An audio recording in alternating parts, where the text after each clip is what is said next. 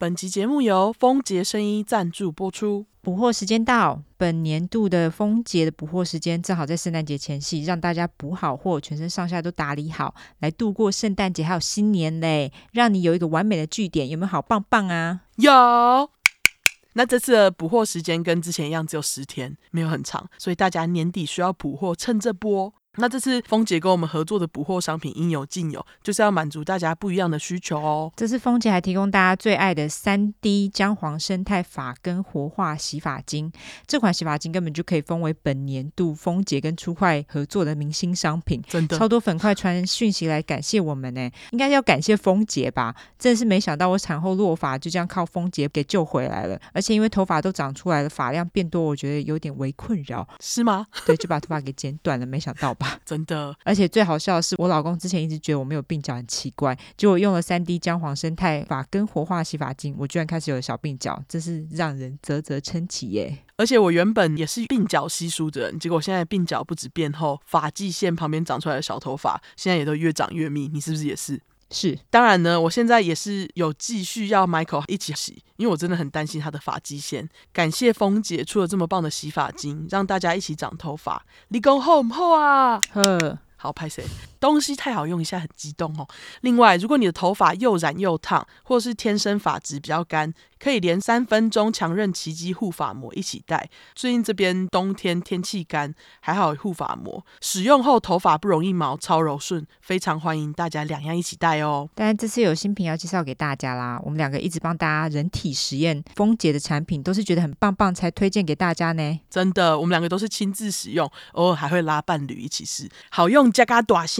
哦，好，这次第一款要推给大家的新品是超导蜂蜜出水霜。大家还记得之前的冰沙霜吗？我们之前补货的时候，峰姐说他们直接把我们的冰沙霜升级成超导蜂蜜出水霜。没错，升级棒棒。超导蜂蜜出水霜也是磨砂质地，非常轻薄不厚重，一擦马上皮肤就吸收喽。我们用过后真是惊为天人呐、啊，而且皮肤水嫩一整天。当然，它叫超导蜂蜜出水霜，就是因为采用专利发酵技术提。取瑞士黑蜂蜂蜜中特有的活性物质，转换为高浓度的 Black 欧蜜，应该是这样念吧，有助于维持肌肤微生态平衡，让肌肤更致密，肌表明显重拾活力。网站写的那个黑蜜蜂听起来就很厉害，不过他网站写的啊，使用起来真的就是那样，不夸张。尤其最近奥勒冈这边在冬天风很大，然后我每天要出去遛狗，遛狗好几次回家脸都被吹得很干很痛，所以马上就使用这个超导蜂蜜出水霜帮我的脸补水。而且我脸其实也很容易过敏，使用以后发现它很温和，而且不刺激。跑去网站看才知道，原来这款超导蜂蜜出水霜不含香精、色素跟酒精，所以大家就可以安心使用。没错，那另外一个新品呢，是玫瑰果全效抚纹修护油，是丰杰推出沙龙级产品的其中一款。当然听名字就知道它是从玫瑰果中萃取的玫瑰果油啦，搭配两倍高浓度深海巨藻，再浓缩三重萃取精华，所以只要一滴，肌肤保护力就高达五十趴以上，能够降低肌肤因紫外线五十到六十趴以上的伤害哦，非常适合我这种熟龄肌肤使用。哎，真的年纪大了之后，肤质真的会变。我以前。肤质是混合偏油性，但是年过四十之后就变成混合偏干性，所以比较容易长皱纹。用这一罐玫瑰果全效抚纹修护油，我的皮肤真的是保湿一整天呢。那这款修护油跟我们之前推的玫瑰顺效活肤胶囊有什么不一样嘞？玫瑰果全效抚纹修护油比胶囊还要更浓缩，所以对保湿更强，很适合像我一样比较年长一点的肌肤使用，而且不用开胶囊，我个人是比较喜欢啦。但是如果你还年轻，才二十。三十岁就可以购买玫瑰顺效活肤胶囊，而且如果你经常出门旅行的话，使用胶囊也方便很多。像这次回台湾，我就打算带胶囊，就不用担心会漏出来。嗯。几天带几颗这样子。对，对，那其他我们之前已经超级推推的丰洁明星商品纯样容全能胶囊，还有八十五趴超纯净鱼油，我们就不多说了。因为有句话说 “They speak for themselves”，他们帮自己说话，就是代表用过的都说好棒棒，都超级有感，没有他们不行啦。真的，我上次回台湾还特别请丰杰快递纯样容给我，因为他真的是大大改善我的金钱症候群。而且朋友有类似的困扰，也是马上推荐他吃。然后朋友就是之前被我卢到不行，所以在我们上。次他就买来试，结果一试成主顾，孩子问我我们什么时候要再开，那这不就来了吗？大家年底补货，趁这波补起来。没错，说了这么多补货时间都忘了说，对，就是九十八块上架日，十二月九号到十二月十九号为止，就十天哦。那这次丰节当然也给粉块们超多优惠，优惠详情大家麻烦去看一下资讯栏哦，因为太多优惠。嘿，那另外呢，别忘了丰节的五星服务，开心、用心、细心、关心、贴心，还有营养师跟保养品研发师线上咨询服务，大家要多多善用喽。没错，感谢丰节生医赞助播出，进入节目。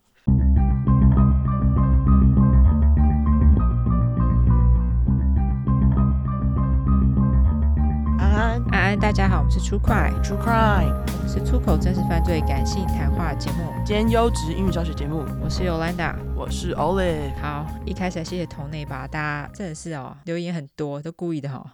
就是有头内就要好好的留言，对对，我觉得很棒。OK，好，可以促进大家那个头内，我们念好不好？没错没错，对对对，好。那我们首先要感谢一下一个叫做汪小姐的人，嗯，她说头内大麻不会被念出来吗？因为我想被念出来，刮胡有事吗？所以跑到 PayPal 再抖一次，刮胡抖 M 来着。谢谢你们的声音陪伴我工作、煮饭、失控骂小孩、冷静用。我也是默默学了一堆莫名其妙的英文。上次跟先生看到警探片，我就突然大叫。Necrophilia，还好先生懂我，叉滴滴滴滴，谢谢你们在国外保重身体，平安顺心，爱你们。好，你头内我们就会念，头内大麻会被念出来，但是我不知道你是谁，就是我找不到名字可以对在一起的。哦、oh,，OK，对对。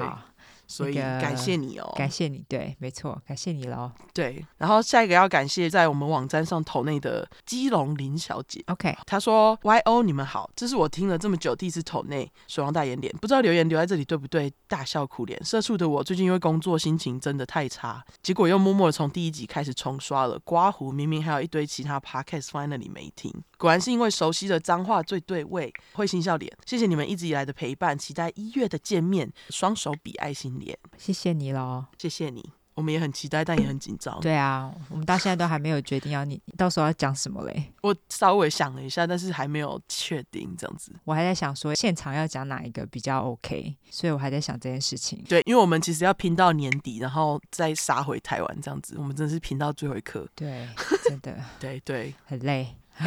好 好，对，我们也很期待一月见面，然后希望我们可以就是把东西准备好。没错没错，我们还有一个月。没错 没错，对，加油，感谢你哦，林小姐。对，我们大家一起加油，年底年底辛苦哈。没错，好，感谢基隆林小姐投内，然后下一个呢，要感谢他没有写哪里人，他就是留了一堆台湾这样子，他是李小姐哈。嗯，他的留言是说刚过生日，加上抢到限量商品，超开心，来投内分享喜悦，满脸爱心脸，感谢你，感谢你。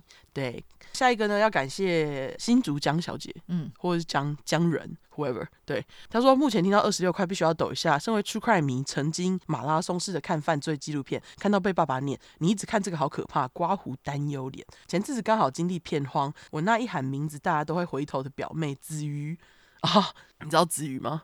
知道啊，哦，对对，你也知道，就是之前不是加入什么 K-pop，呃，就是韩国团体，嗯。对对对，好像是 Twice，我只知道她。对，就是很漂亮的台湾女生加入 Twice 这样子。嗯，好，刮胡 PS 本人也会让人回头。突然安利我一个 Podcast，说是两个女生在讲真实犯罪，叙述方式很有趣，还贴心提醒前几集的音质可能不太好。哎，真的贴心哎，超贴心的，这很重要。没错没错，不提醒的话，大家就会说：“耶，你声音这么差，怎么可以？”没错，对对，哪个人没有刚开始？你说对不对？谁没有过去？对，谁没有刚开始？你说对不对？对，我们这就是音质不好的刚开始。好不好？我们现在很认真的在追求音质了。好好没错，没错。对，好啊。他说抱着试试的心情听下去，结果一试成主顾。原本看到烂的案件都被你们讲的像第一次听说。喜欢你们脏话切入的节奏，真的很像在听朋友说故事。差低，虽然草燃烧味很臭，但还是想赞助你们。希望继续产出新的快快，我会慢慢追上最新进度的。哦，感谢你呢。对，感谢你。对，好，那最后呢，要感谢住在西维吉尼亚州的哦。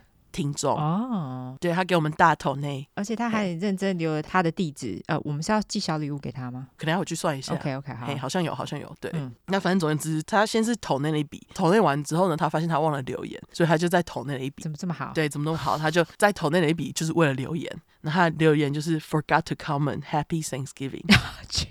还这么短，对，它很短。这位 Howard，你很干脆，我们爱你，对，爱你哦，谢谢你啦。对对对，他就说哦，我忘记留言了，感恩节快乐，这样子，就这样哎、欸。对啊，感恩节快乐哦！祝你感恩节快乐，五一，已经过了啦，应该要祝他圣诞节快乐，好不好？没有，就是过了，然后就是呃，迟来的祝福。Oh, okay, 好，好了，对，圣诞节快乐，好，圣诞节快乐，好，好，我的妈呀，感谢那个投内，感谢六分钟，对，感谢大家投内，对，非常感谢大家踊跃投内又留言，感恩，没错，没错，谢谢。好，那感谢所有投内的人，欢迎大家投起来，我们都念好不好？对，你投我就念，对。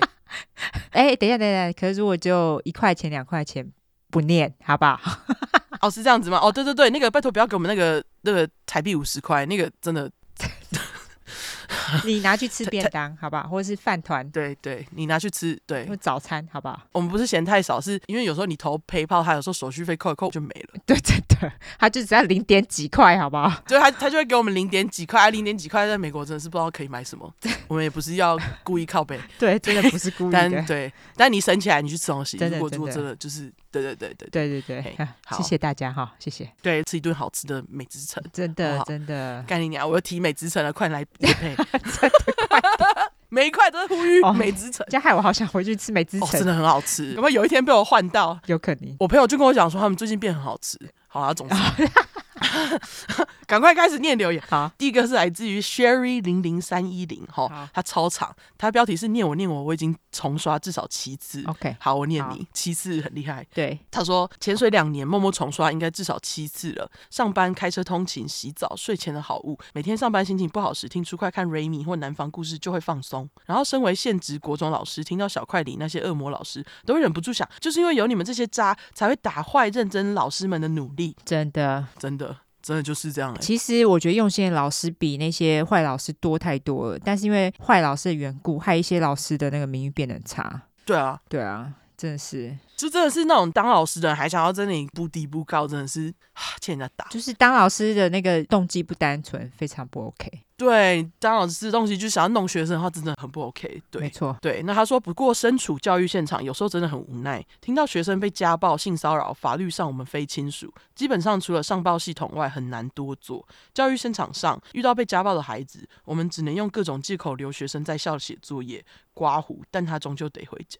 啊，哦，好可怜哦，真的哎。对啊，被性骚扰的孩子，若对象是老师，我们还能通过教评、性评收集资料开除；若对方是家长或学生，也只能无奈走性评。然后问号就没有太多然后了。话说我自己也被渣同事和学生骚扰过，面对渣同事，我提出警告和想办法收集证据，让学校开除他。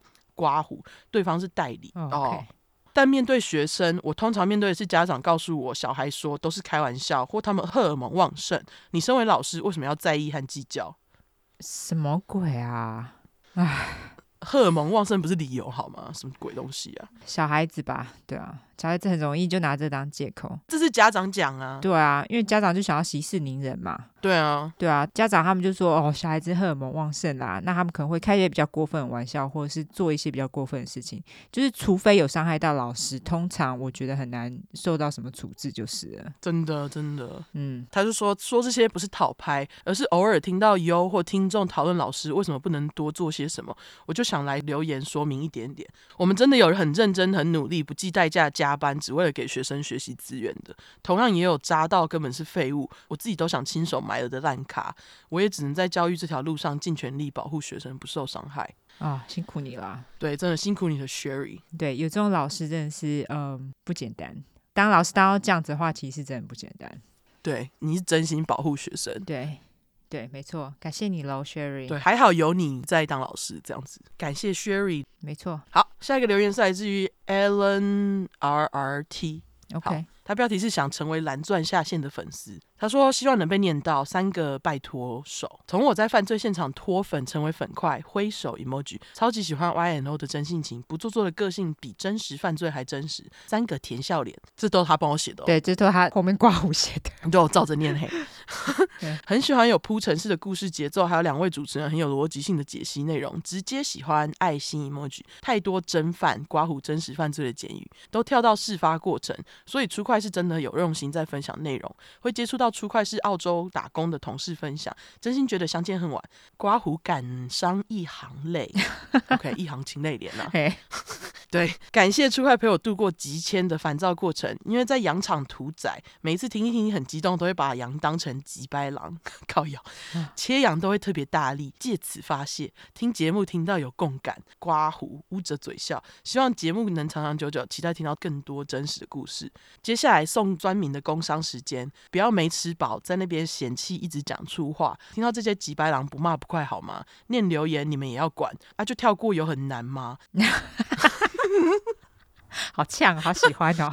把节目经营的这么完整，已经很厉害。你们没有抖内，想要免费内容，就不要只出一张嘴。真的，反正真的，反正我很爱就是了。我立志成为出快的蓝钻会员，哈哈哈！刮胡三哈，OK，好，感谢你呢，Alan RRT。你你如果想要是蓝钻会员，你就是蓝钻会员，我们不在乎。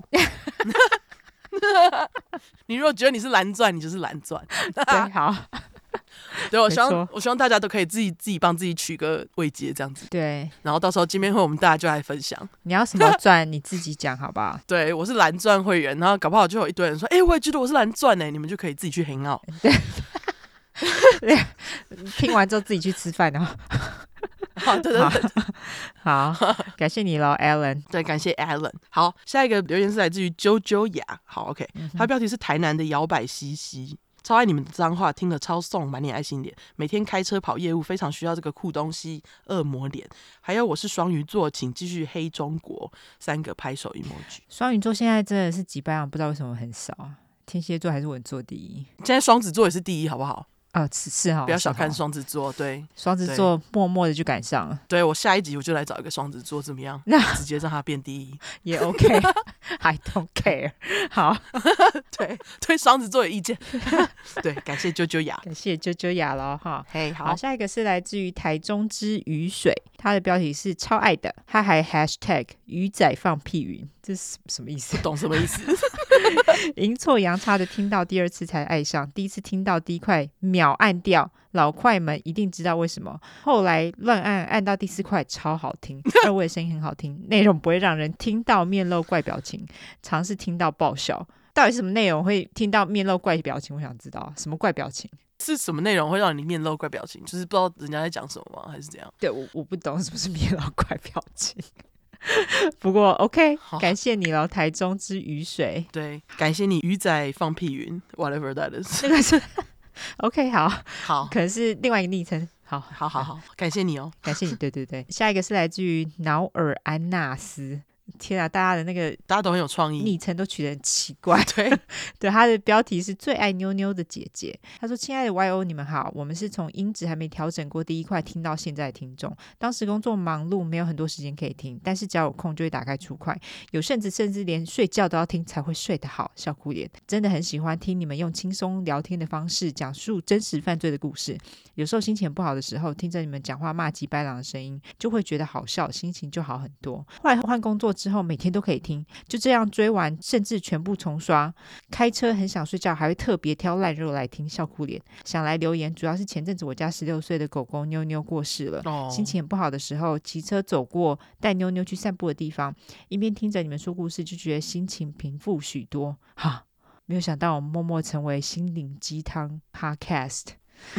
我知道他，我知道他不是离开了我，而是去了一个更好的地方。但是我还是一直很想他，很谢谢你们陪伴我度过很多难受的时候，会一直支持你们的。下个月八月二十三号是我生日，呃，这个是什么时候留的？七月，对，对，不好意思啊，我我们十二月才念到。虽然没有妞妞陪着我，但是我有你们，很喜欢你们。希望你们满三周年的，希望你们满送，希望你们满三周年的你们可以长长久久。爱心 emoji，对，有两个你们嘿，对，害我一直撇嘴。好，感谢你啦，那个我懂，好不好？因为我的狗也是去世了，而且已经去世了快要两年了，我现在还是很想它。哦，嗯，唉，宠物宠物去世就是很难过的一件事情，没错，就是需要时间。嗯，而且他在他老的时候啊，嗯。你就会一直想说，他说离开的话会怎么办？这样这样这样，就算已经有心理准备了，可是真正发生的时候，你还是会觉得难过，哦，真的，还是难过到爆。真的，真的，因为我就是有心理准备，我想说他应该日子不久了。哦，你有，嗯，有有有，因为他就是后呃开始有状况嘛，就是有癫痫嘛，对啊，然后你就会觉得啊，应该日子不久了。对然后等到事情发生的时候，还是觉得啊，怎么这么难过？懂好吧？而且通常动物在年纪大之后，他们在老了恶化就是会很快，然后有时候就是对对对对对，对有的人来讲，他是会措手不及，所以其实这很难。没错养宠物就是这样，没错，大家都要学习学习接受失去，没办法。真的真的。对，就是我觉得至少我们是黑发人送白发人，黑发人送白发，黑发人送白发动物这样子。也可以这么说。对好，OK，对对好，对，好。好啦，感谢你喽。劳尔爱安纳斯，哎，我怎么讲？爱丽丝？安纳斯，安纳斯，安纳斯。安纳斯。好，感谢你。对，谢谢你哦，哈。好，下一个是来自于 Celine 三零八一七，他的标题是超爱出快。他说真心大爱出快，由于种种的原因，导致实验室只有我一个人，有时候要做实验到很晚，或是一路到早上，我真的很孤单。感谢出快的陪伴，陪着我从硕士到硕士毕业，到现在我读博士班了。哦，希望你们可以继续做下去，继续陪伴着我完成博士学位。每次做实验听到你们的声音就很有安全感。我已经重复播放 N 次了，还会继续循环播放下去哦。真的太爱你们了啦！哎，博士是四年呢，或者是更久。我姑姑念博士念了八年，哇、哦，八年呢！妈呀，对，博士其实很难念呢。哎。博士是很需要创造力的哦，因为博士你要去找那种就是没有人实验过的实验啊，或者是没有人创造过的东西，你要去发现新的东西。哦，是哦，就是要发现才能当博士，是不是？或是你做一个新的研究，嗯、所以我觉得你要拿博士学位是很需要创造力的。所以我觉得他们也是 artist，好不好？哦，所以大家念博士加油，哈，对，加油，加油，Celine，对对对，加油。好，好，那还有自己做实验小心一点哈。哦，对对对对对，不知道你是要做什么实验，嘿，小心一点，反正自己。而且他说要自己要做实验，做到很晚，或者是一路到早上。对啊，这样很担心哎。对，离开实验室的时候要小心。对，在实验室里面也要小心啦。对对对，不知道谁会突然出现，但是应该不会啦。应该不会。对啦，门锁好哦。对，好，请小心，好不？好，好感谢你喽，Celine 三零八一七。感谢 Celine，好好，感谢大家留言。谢谢你们喽。好，那你有要纠错吗？还是补充？有有。好，来，好，我现在纠错哈。很多人说那个健达出奇蛋，现在在台湾其实也没有蛋形的了，就是蛋形已经绝版了。对，我有看到很多，我觉得大家对于这件事情就是非常认真的看待，很好，好吧？很认真，因为这是童年回忆，好不好？对，没错，真的童年回忆就就就没了，这样子。好像听说现在只有欧洲才有蛋形的那个健达出奇蛋，为什么欧洲有？不公平。不可能，欧洲人比较聪明吧？不怕小孩直接吞，剩下世界上其他人都很笨，都会吃到玩具。对，可能吧，我不知道。反正现在好像就是欧洲才有这样子。OK，而且后来我去查广告词，发现健达出奇蛋是满足大家三个愿望，不是两个。反正我引用错误哈，在此纠正。对啊，你看我们多认真。对，你看连连广告词都都在那里纠错。没错，对，好，好，然后再来补充哈，嗯、很重要的补充，我觉得我居然没讲到，所以现在补给大家，就是在上一块老柯绑架小史的七年当中，老柯其实有送小史一只狗，嗯，小史把狗取名为 Queenie 这样子，嗯，小史跟小狗感情很好，那其实小狗就是让小史撑过那几年的的那个怎么讲，算算是慰藉。对的慰藉这样子啊、嗯哦，太厉害了，感谢你。嘿，对，就是小狗让他撑过这几年的绑架这样子啊。那在小史获救之后，小狗其实就跟着他回家。不过这只小狗，它在小史获救的三年后，就因为肝癌过世了。这只小狗，你知道它是什么狗吗？是那种比较大只的狗吗？它好像是小狗，小狗哦，没有很大。啊、我到时候会贴照片.就是小史跟 Queenie 的合照这样子。好好好好好，OK。对啊，我可能就是会发在这集之后最后一张照片这样子，或动态发布。OK，、哦、好好好。它是黑棕色的狗哦，我觉得脸看起来有点像，你知道，就是有一种腊肠，它是黑色的，然后然后呃，有些地方会是那种黄色的这样子。哦，那它是腊肠狗吗？不是，我觉得它脸有点像腊肠狗，它腿是长的。它耳朵有垂下来吗？没有没有没有，是直立的。哦，因为腊肠耳朵是垂下来的啊。没有，它是直立的，然后它脸就是长长的这样子。OK，好。对，我觉得我们对狗的那个品种的知识可能真的很少，因为其实像我来这边之后，我看到好多狗都长得像吉娃娃，可是它们都不是吉娃娃，它们都是一种别的名称的狗。对，只是长得跟跟吉娃娃很像。对它，我觉得它长得跟吉娃娃有点像，但它它其实有一个品种，我只是没有把它写下来而已。嗯，OK，好。对，哦，Manchester Terrier，哦，就是梗犬咯。对，等下我传照片给你看，就是这只不是那只狗，但是网络上就是有贴这种狗的照片，长这样。OK OK，也是蛮可爱的。哦，它有点像小猎犬哦，你知道有那种就是很大，然后很跟它长得很像，可它是那种很大型的猎犬，然后它也是瘦瘦的那样，然后也是黑色的这样。大的是不是杜宾吗？哦，对对对对对，大的好像是杜宾哎，对。这就有点像小杜宾的感觉哈，对对对，但它叫做什么曼彻斯特梗犬这样，哦，OK，好可爱哦，OK，对，难怪。很可爱很可爱，嗯、对，好，那总之我就是补充这个小狗 Queenie，好，好，很重要，感谢你。很重要，有有小狗要补充嘿。嗯，好好，那我们来免责。对，来免责吧。好，因为我们的主题是在讲有关血腥暴力或性虐待的内容，今天有类似创伤或经验的人，还有不喜欢这类题材，你就不要听喽。十五岁以下也不要听，妈妈带着也不要哈。我们会用比较轻松的方式去讲这些故事，并不代表我们不尊重受害者。毕竟案件内容都很沉重，我们都是开杀人犯的玩笑，对于死者会给予绝对的尊重。还有我们的故事充满了偏见，我们不爽就是会骂人，我们不是媒体又不是警察机构，没有义务。不保持客观中立，要听客观中立故事的人可以转台或者自己去找资料，不要再靠北了哈。另外，因为我们住在美国一段时间了，所以还是会中英文夹杂，毕竟这是翻译的故事。我们还英语教学，优质英语教学节目呢。有玻璃心的人这边给你警告，我们逮到机会就说中国的坏话，所以假使你不喜欢我们说中国话，就不要听啦。不喜欢听脏话的人，拜托直接关掉，我们就无缘拜拜。不要在那边留一心说脏话太多哈。对，我那个前面已经讲讲到爆炸了，真的啊，这很烦呢。就是都已经免责了，还那边一心说脏话太多，我真的觉得这人真的是有病。而且老实讲，我觉得我们脏话讲超少了。对，我我觉得我们都是在该说的地方才会讲。对啊，我们又不是这样随便就这样乱骂一通，我真的觉得那些人真是有病。对，又不是漫无目的的，就是每一句结尾就是干拎你啊嘞，有没有那种？对啊，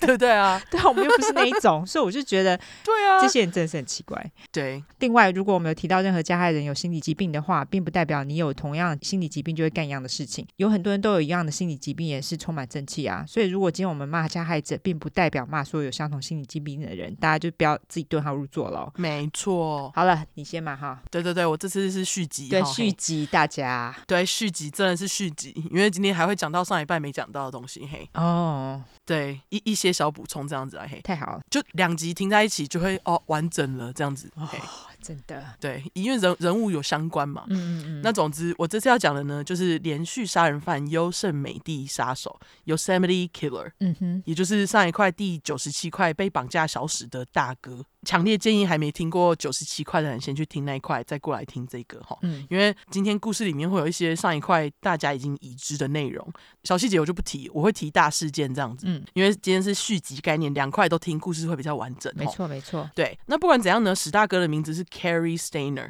故事里面我就叫他史哥，史大哥缩写，然后历史的史改成棒赛的史。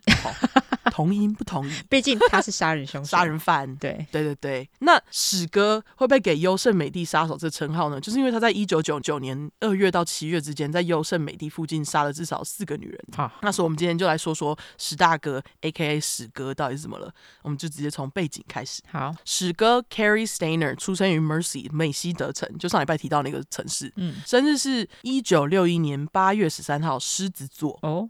OK，对，狮子座是不是没有受到人家的那个关注会难过？会吗？会会会。我想要问你，会，他们非常需要大家的瞩目。哦，那就说过去了。他等一下真的就是会因为没有受到瞩目，然后就很难过，就北宋这样。对对，Okay 真的就是北宋，没错。好，史哥他是家里老大，他大小史四岁。那在史哥三岁的时候，他被诊断出患有啊，这个词超难念哈，trichotillomania。要重重重念一次。Trichotillomania，OK，、okay? 真的很难诶，这个字对，超难念。T R I C H O T I L L O M A N I A，OK，、哦、那这个超长单字的中文翻译是拔毛症，也可以叫做拔毛癖。这是维基百科翻译。好，那拔毛症就是一种因为情绪紧张、焦虑而产生拔自己身体毛发来让自己感到放松、舒缓情绪的强迫行为，通常是以拔头发为主。嗯，像这样的患者，除了头发以外，其他部分的毛发，像是眉毛、睫毛、腋毛，他们也都有可能会去拔。嗯，咬指甲其实也就是跟拔毛症类似的强迫症这样。嗯，通常受拔毛症所苦的患者，很有可能会因为就是因为你一直拔头发嘛，可能就会把某些区块拔到秃这样子。嗯，像这样的患者，很有可能就会因此感到羞耻，而不敢出门见人，造成社交孤立这样子。嗯，严重的话呢，更会导致患者产生其他的心理状况。据说史哥在被诊断出拔毛症的时候，他的拔毛症是蛮严重的。史爸妈也马上就让史哥接受治疗。嗯，不过呢，史哥的拔毛症还是一直都没有治好，他直到青少年时期都还是有。所以他从很小年纪开始就会戴帽子遮被他自己拔了好几块秃了的头，这样子。那大家还记得上一块我有提到小史一家是一个有爱，但是管教方式是偏严格的家庭，所以不知道是不是因为爸妈管教太过严厉而导致史哥紧张开始拔头发。啊，对，不管怎样，根据史哥本人事后表示。他从七岁开始就莫名开始会幻想自己要绑架或谋杀女人，甚至是会幻想女人被轮奸的情节。那他自己事后也说，他完全不知道为什么会从七岁的时候就开始幻想这些情节。哈，OK，就是没有一个特别的理由，因为他没有被虐啊。可是我很我很想知道他们所谓的严厉的管教方式有包括体罚吗？好像没有。那他们是怎样严厉？我不知道，可能就是要遵守爸妈的哪些规定吧。可能就是什么下课要，可他那时候也才三岁。我不知道他是管教的多严厉，会让小孩子开始拔头发。对啊，所以我感觉应该还是有体罚之类的吧。搞不好有，我觉得应该是有体罚，例如说就是打小孩，或者是叫他们去罚站啊、罚跪之类的。哦，有可能，有可能。对啊，然后可能就导致他很焦虑这样子。有可能，我不确定。嗯、但是我觉得三岁就诊断出拔毛真是蛮夸张的。对，对啊，很扯哎。维基百科说，通常拔毛症会介于九岁到十三岁。你说几岁？十六岁，对不起，九岁到十六岁，哦，就是青少年时期这样子。就他三岁就有，这也太夸张了吧？对，而且七岁开始，他居然就开始幻想要谋杀或绑架女人，不知道到底是怎么开始的。嗯，总之呢，接着时间来到史哥十二岁那年。弟弟，也就是小史，他在一九七二年十二月十四号被上一块的几百朗老柯绑架。那当然，小史被绑架后，小史家里面的气氛经常就是很沉重的状态嘛，因为弟弟就失踪了。嗯，史爸每天下班就是随便吃一吃就出门找小史，也因此很少在家。即使回家之后呢，也会因为没找到人，和史妈一起真的也很伤心这样子。史哥呢，就因为父母常常在伤心弟弟的事情。然后就感觉到自己被忽视，而且他就说十一岁，他已经快要青少年，他已经快要听，就是那个叛逆期了。对对对，爸妈还不理他，对，爸妈就因为顾着伤心嘛。嗯，而且呢，有时候史爸因为回家的时间都已经很少了，而且又找不到小史，他有时候就会因为累，对小孩说话很不耐烦。嗯，所以呢，史哥在青少年时期就经常因此感到很孤单，因为他觉得他爸妈都不想理他。而且根据史哥本人，小史失踪那年，史叔叔 Jesse Stainer 就是猥亵他。哦，这是他自己讲的啦。嗯，嘿，结果呢，就因为史叔叔猥亵史哥，史哥对女人施以暴力的幻想，就是他幻想的次数也越来越多，这样子。嗯，某一次，史二姐就是小史的姐姐，史哥的妹妹，她带朋友回家 sleep over 过夜。结果呢，史哥居然趁二姐朋友落单的空档，跑去对人家露鸟。好哦，对，不知道什么意思，就十十二十三岁的青少年在那里露鸟。我想说，OK，变态就是从小当铺路狂开始。没错，对。那根据资料，史哥的智商是高于一般人，不知道确切的智商数字是多少。不过意思就是他比一般人还聪明啦。那在学期间呢，史哥还被安排在 Accelerated Class。优质英语教学时间，accelerated 意思就是加速的，整个拼起来是 A C C E L E R A T E D。整句呢就是 accelerated class，整句可以翻成速成班。嗯，史哥因为头脑不错就进了速成班，但是呢他却因为拔毛症头秃了很多块嘛，在学校就是被笑还被欺负。嗯，所以到后来史哥几乎天天都会戴帽子去上课这样子。高中时期史哥在美术方面特别有天分，而且还在在学期间呢画了好几篇漫画，就是在校刊上面这样子。毕业的时候，史哥还因为他在校刊就是画了好几篇漫画，在校刊里面被美西德高中选为那一届最有创造力的学生。OK，毕业后，史哥没有上大学，他直接就开始工作了。工作没几个月，时间来到一九八零年三月。当时呢，被绑架七年的弟弟小史带着另外一个受害者小白从老柯手下逃走嘛。那获救当天呢，史哥跟史妈还有相拥合照哦。这张合照我之后会放，照片上面史哥就有戴帽子。嗯，那当时呢，小史从受害者变成拯救小白的英雄，媒体当时就是把小史事件报道到爆嘛。所以不管是媒体还是爸妈，他们的焦点都在小史身上。嗯，而且当时其实还有电视台来找小史，说要把他的英雄事迹拍成电视剧。那所有人的焦点都在小史身上，这件事情就让史哥因此觉得，天哪，七年后的自己。又再次因为弟弟消失而被大家忽略哦，毕竟他在高中的时候被选为最有创造力的学生，焦点摆在他身上呢。对，嗯，结果弟弟一回来，他又马上按掉了，对，他又马上按掉了，这样子，所以他原本因为弟弟回来高兴的心情，也开始变成嫉妒。史哥觉得他自己跟小史比，他就是相形失色，就像你讲的暗调。嗯，英文是用 overshadow 这单字哈，优质英语教学时间，overshadow，o v e r s h a d o w，意思是遮蔽，使什么失色这样子。嗯，对，总之我觉得史哥好无聊，就是为什么要嫉妒被绑架七年还被性侵的弟弟呢？不懂 他。他就是自我为中心啊，对，就是他觉得他没有受到注意力，他就是很难过这样子。对，他可能宁愿自己被绑架。对，我想说，还是他宁可自己被绑架。就是问号，对，然后回来，然后受大家关注，这样哦，可能有可能，因为反正他没有被绑架，也也也是被叔叔性侵，是不是？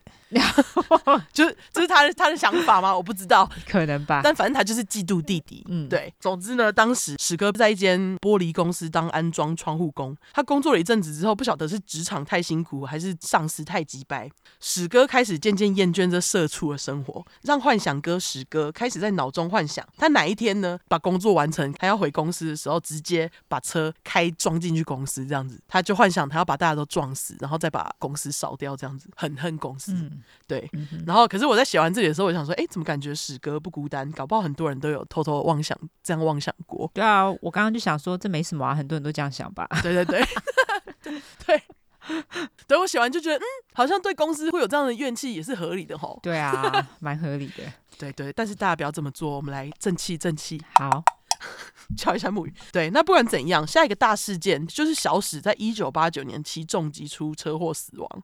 那上一块其实我没有讲太多他出车祸死亡的细节，那我就在这边补哈。嗯，一九八九年九月十六号，小史骑重机出车祸死亡。那原来呢，当时小史没有戴安全帽，因为他七八月的时候安全帽被偷，他迟迟没有去买。嗯，虽然他当时在骑机车的时候没有超过时速限制。但是呢，他在骑到一半的时候，就一台车突然从前面出现，那台车还没有开车灯，就是整个都是暗的，然后小史才会来不及刹车，直接撞上去。哦，重机的开车时速其实跟普通的车子一样嘛？对不对？好像是哎、欸，对，是啊，因为它可以上高速公路啊。对对对，所以其实上高速公路重机的那个时速超级快的、欸。对，而且如果你没有戴安全帽，我都觉得戴安全帽你都搞不好会死。对对，还是会死，更何况是没有戴，没有戴是死定啊，真的。对啊，所以他当时真的就是因为没戴，然后一撞到就送医之后还是 GG 这样子。对啊，对。就对方还肇事逃逸，还好最后是有抓到。当时让小史出车祸的人是一个二十八岁的非法墨西哥移民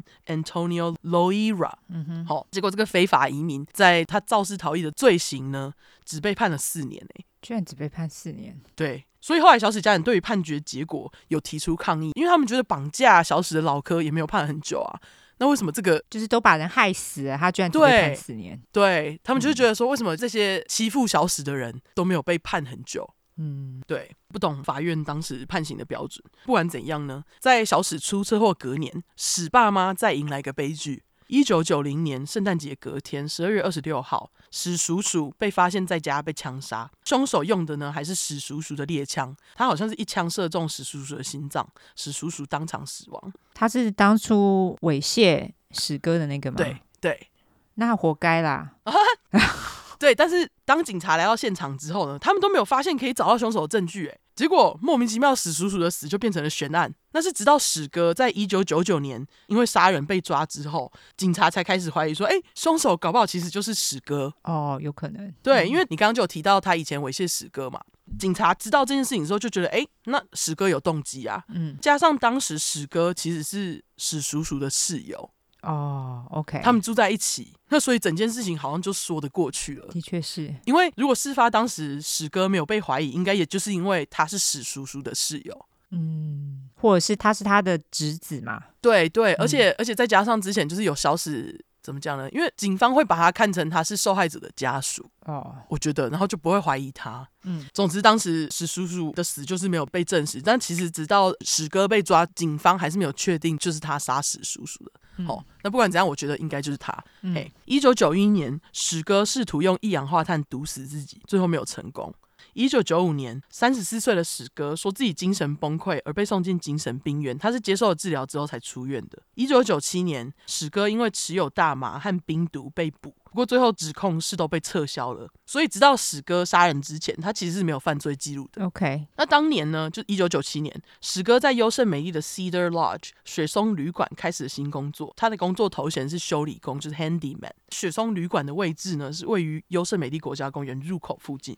我有去查照片，旅馆的背景就是优胜美地，一排大树，看起来真的是超美。你有去过优胜美地吗？没有。哈，很远，我懂。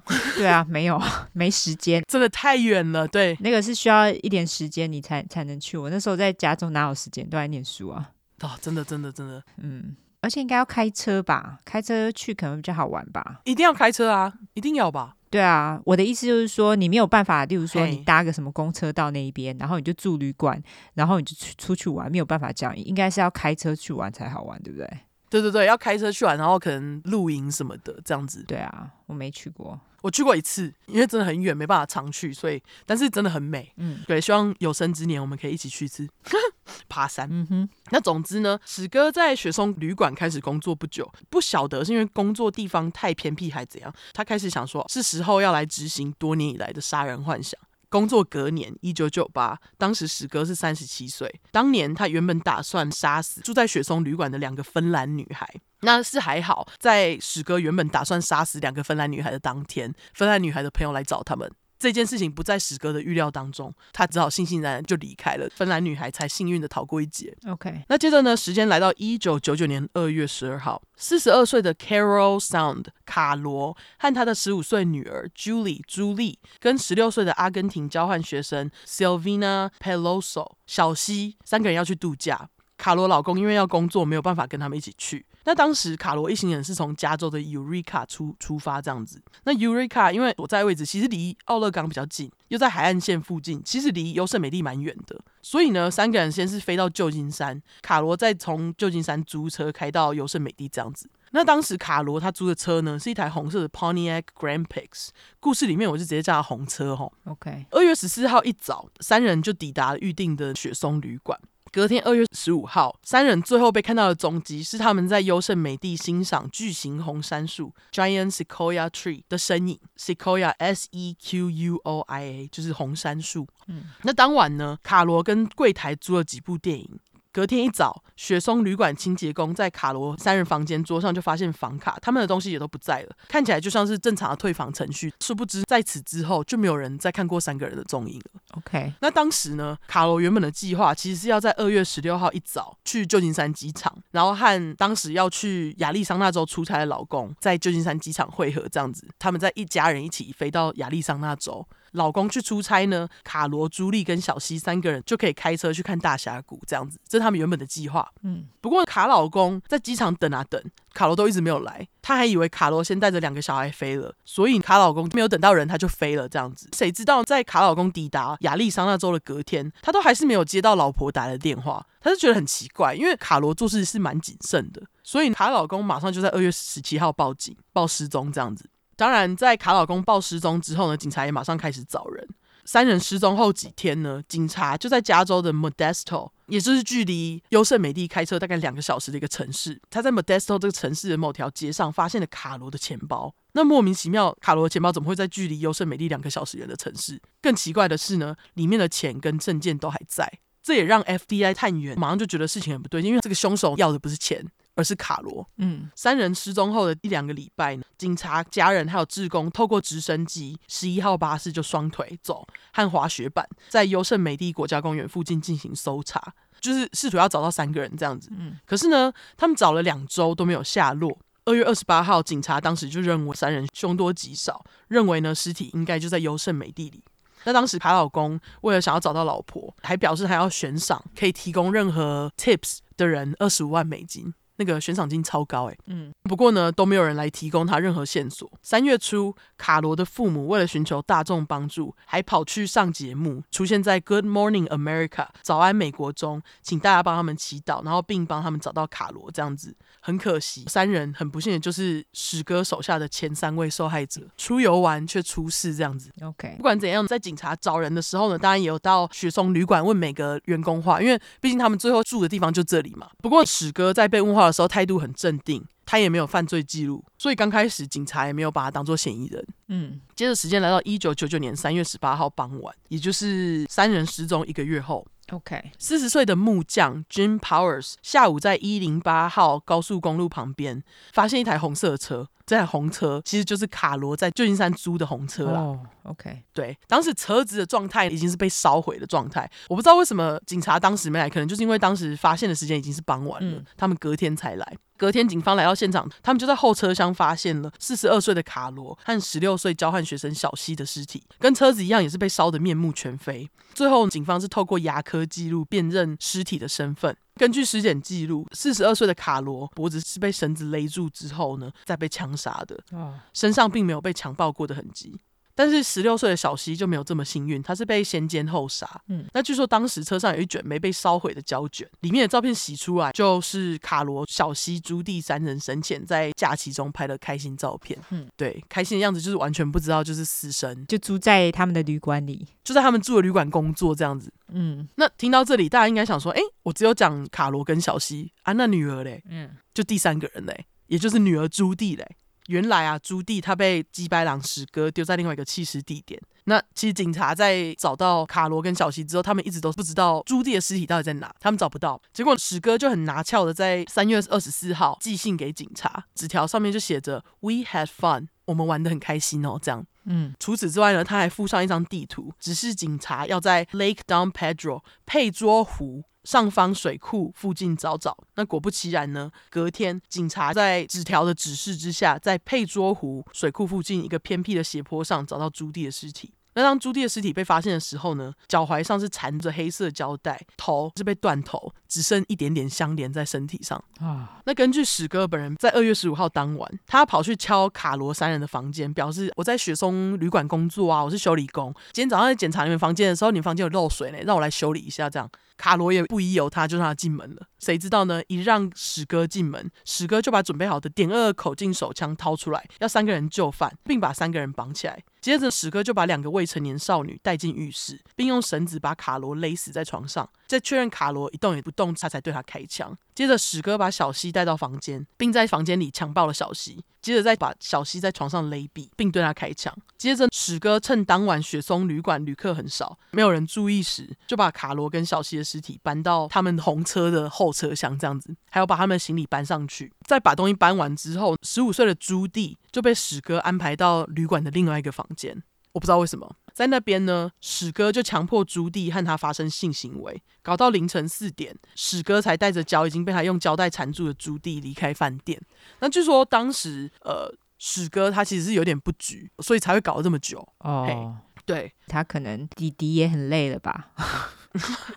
哦，对，因为他先强暴小西嘛。对啊，对，他把朱棣载上车之后呢，他就开着装着卡罗和小西的尸体的红车前往佩卓湖。不确定史哥有没有再次在森林里面对朱棣怎样。不过在抵达佩卓湖没多久，史哥就把朱棣给杀了。他是先把朱棣给勒毙，然后再断头，并用毯子把朱棣的尸体包起来，放到树丛底下，再把朱棣的双手整齐地摆放在朱棣的胸前，接着才把车开到一零八号公路附近弃尸并烧车。这样子。OK。那在确认车烧的差不多之后，史哥才叫了一台计程车，请司机把他送到之前绑架小史的吉白狼老柯之前工作的旅馆。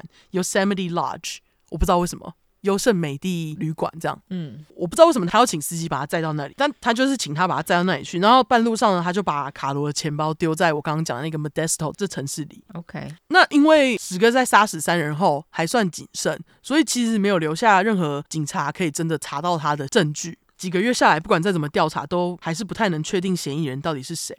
一九九九年五月，史哥的朋友 Sarah Cox 莎拉和史哥见面。他说他只记得当时史哥神秘兮兮的，又很骄傲的跟他说：“He was already famous, but no one knew it yet。”我现在其实蛮有名的，但是没有人知道我很有名哦。这样，莎拉说他当时还不懂史哥到底在讲什么，直到史哥被捕之后，他才懂哦，原来史哥的意思就是他其实杀了人，他就是警方在找的人这样子啊。嗯，总言之呢，在他跟朋友莎拉炫耀过后两个月，警察又发现下一具尸体。一九九九年七月二十二号，在优胜美地做研究的二十六岁德国自然博物学家 Joey Ruth Armstrong 乔伊的尸体，在乔伊住的小屋不远处排水沟里被发现。乔伊的尸体的手是被用胶带贴住，那当尸体被发现的时候，其实上面是没有头的，就是头已经断了。最后头是在距离排水沟不到八十公尺处被找到。嗯，那虽小的乔伊其实有两个室友，一个是男友，一个是室友。好死不死呢，那一天两个人都要出门，就只剩乔伊一个人在家，因为他要准备行李去看奶奶。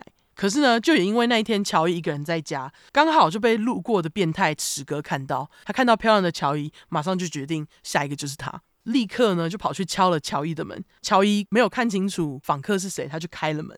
就谁知道他一开门，史哥马上拿着点二的手枪指着乔伊，逼他让他进门。这样子，在乔伊让他进门之后，史哥就用胶带把乔伊的手嘴贴住，拿枪抵着乔伊，强迫他上车。那当时逃生意志强烈的乔伊，在史哥开到一半，竟然就从卡车窗户跳出去，就他很想要逃，他很想要活下来这样子。只是很可惜，乔伊在跳窗之后想要跑，动作还是没有史哥快，最后还是被史哥抓回车上，然后他就被杀了。那当时史哥在杀他，其实也是跟之前一样，他就是先强暴勒死，然后再断头。他有开枪吗？他不是都勒死会开枪？他好像没有在乔伊的身上开枪诶、欸。哦、oh，OK。他是先勒死，然后就直接断头了。嗯，那是还好，史哥这次没有像之前一样谨慎，因为在史哥把乔伊带走的时候，有目击证人看到史哥的车在乔伊家附近，现场也有史哥车轮留下来的轮胎痕。史哥甚至还就是在现场掉了一顶他车上的那个红色帽子，这样子。诶。这样怎么行？这样子大家不就看到他眉毛了吗？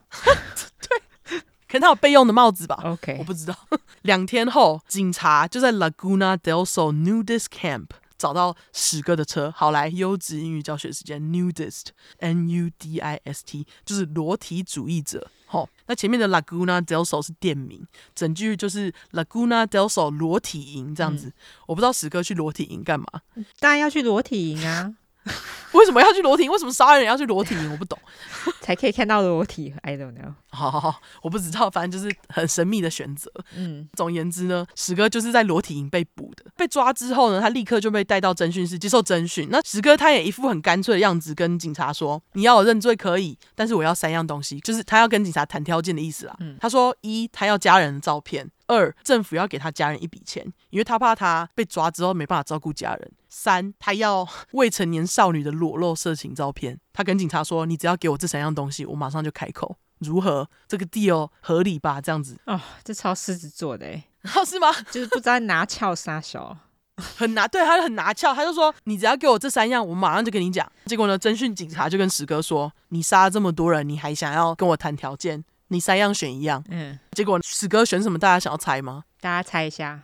对，他选的就是未成年少女裸露色情照，居然不是家人照片，也不是给家人钱，而是未成年少女裸露色情照。当然啦、啊，他其实只是为了要第三个吧，他前面两个只是随便附加上去的吧，只是为了让自己看起来有人性一点，是不是？对，只是让人家看起来哦，他至少还有照顾到家人，其实他并没有这个意思。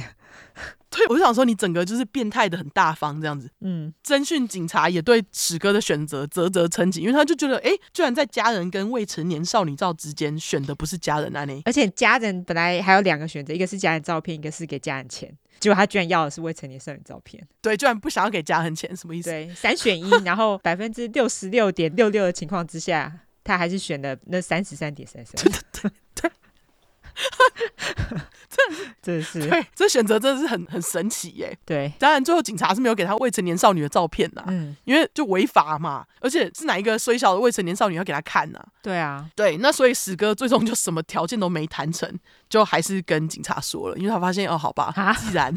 哦，好随便哦，好，既然没用，他就还是说了，对，好随便哦，对，他就直接认罪，他就跟警察说，啊，人就是他杀的，然后就把上述我已经跟大家讲的事发经过，通通都跟警察说，承认他杀了卡罗、朱蒂、小西还有乔伊，还蛮干脆的，他蛮干脆的，对，你吉班牙真的超干脆，我吉班牙非常不干脆，哦，是哦，对，我感谢他蛮干脆的这样子。对，史哥跟警察说，他其实在杀死三个人之后，他就打算停了，因为他觉得，哎，既然警察没发现，幸运没有被警察抓，他就继续这样好好生活就好。嗯，结果呢，七月看到漂亮的乔伊，还是忍不住冲动，最后就把乔伊给杀了，还断头。嗯，那后来史哥对于自己选择就是三选一，选择未成年少女色情照这件事情呢，就表示。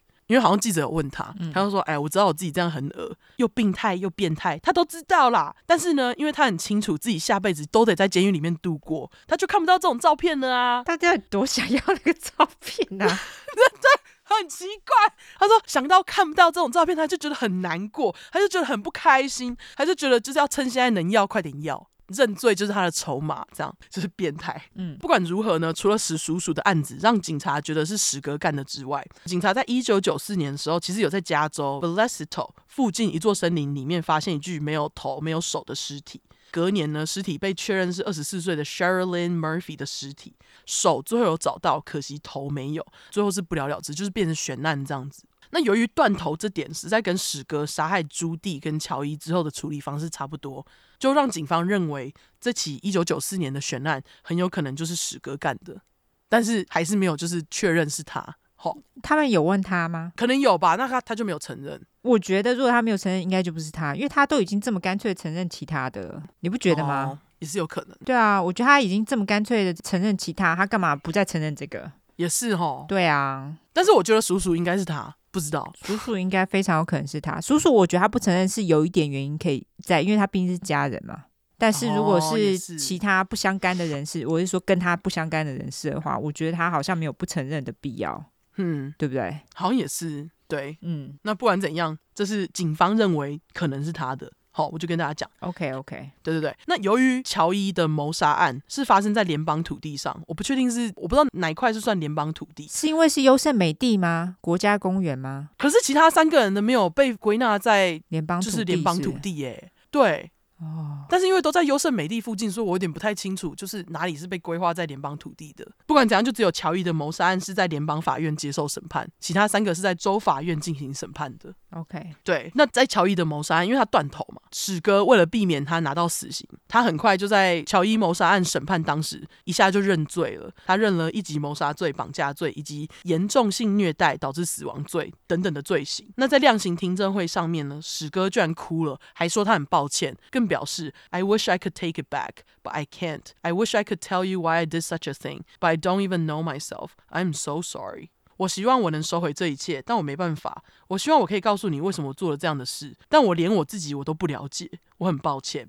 那他还说 I wish there was a reason, but there isn't. It's senseless.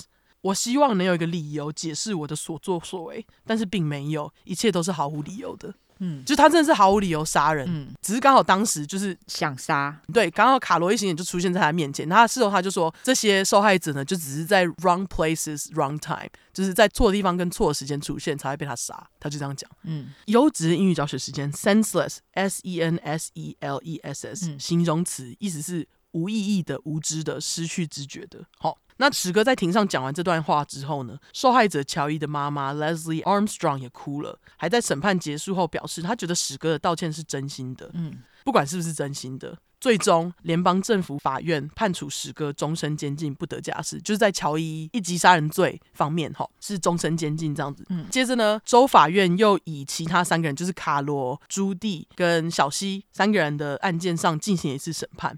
那在审判前开始呢，史哥有去做精神检验，检验的结果指出，史哥有强迫症、轻度自闭症和 paraphilia，大家最爱的 philia。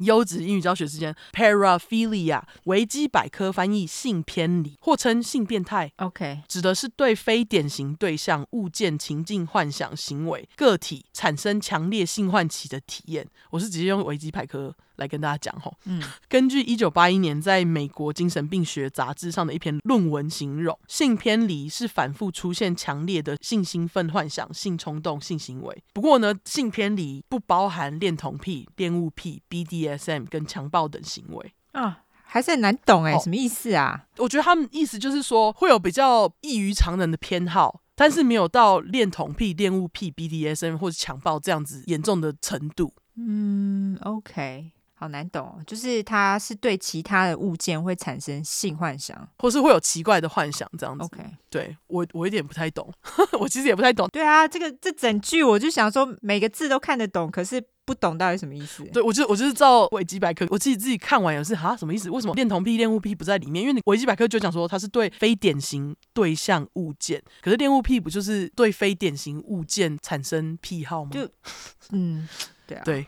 所以不懂，嗯，对我也不太懂，反正就是这个字就是做 paraphilia，OK，性偏离。好，呃，欢迎欢迎专家。对专家来解释，对，欢迎可以解释的更好的人来解释，因为我不是专家，我就照维基百科的解释。没错，我们都不是专家，欢迎专家来，好不好？对，我们就直接引用这样子，嘿，欢迎专家来帮我们解释。嗯，嘿，在州法院审判开始后，史哥并没有像在联邦法院一样干脆，还想用吉白朗最爱的理由——精神错乱，表示自己无罪。哦 OK，因为他不想要被判死刑。嗯，律师更声称，哎呀，这都是因为史哥小时候被叔叔强暴，加上弟弟被绑架后产生 PTSD 创伤症候群，才会造成史哥精神状况不稳，导致他精神错乱才会杀人。嗯，那律师呢，还把史哥跟警察三选一，就是选未成年少女裸照的照片这件事情拿出来说嘴，表示，哎呦，我的客户呢，史哥，这是因为他卡乌门 day 才会提出这种要求。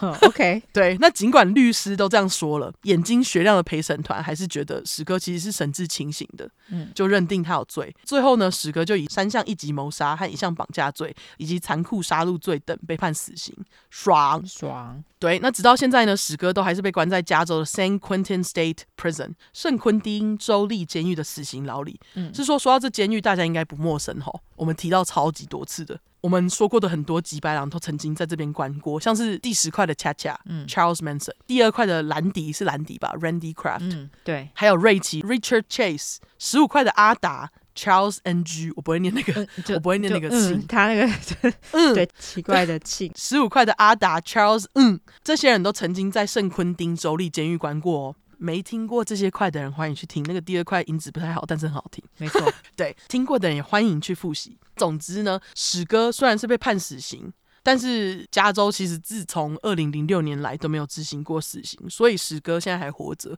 他现在是六十二岁，还好他没有被假释的机会，是要关到死这样子。为什么加州不执行死刑啊？他明明被关的囚犯这么多。而且像这种就已经自己认罪，都已经确定一定是有犯罪，不可能是冤狱的情况之下，我觉得他们应该要好好的去执行一下死刑。哎，对啊，可以减少浪费。对啊，这真的是浪费，他们一直关着就是浪费啊。他都断人家头了，为什么还要让他活着？而且你都已经判他死刑了，对，还不赶快执行一下，就很奇怪，就是居然就是让他活那么久，哎。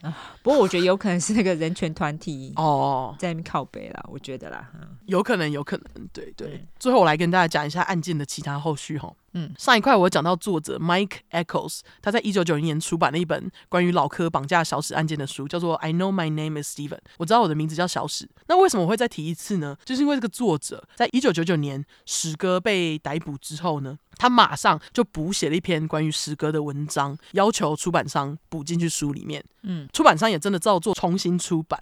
不过呢，这位作者其实在写这篇文章，就是假写史哥的文章的时候呢，他其实没有征求过家人的同意。呃，就是史哥家人的同意。对，他没有征求过史哥家人的同意，他就自己就写了。哦，就是也是蛮无良的这样啦。嗯，那后来这位作者呢，在书重新出版不到五年，就在二零零三年一月十号，因为肺栓塞突发过世，死于五十八岁，也是很年轻。很巧的是，大家还记得上礼拜的小白是在愚人节二零一零年四月一号，因为肺栓塞过世的嘛？对不起，小白是谁？就是上一块的那个受害者，五、呃、岁的那个被小史救出来的那个小孩，哦、就是被救回来的那个。哦，对对对对对对对对对，就是大家还记得上一块两个受害者都英年早逝嘛？对对，那上一块的小白他其实就在愚人节二零一零年四月一号，因为肺栓塞过世的。那结果很刚好的作者 Mike Echoes 他的生日也是四月一号愚人节。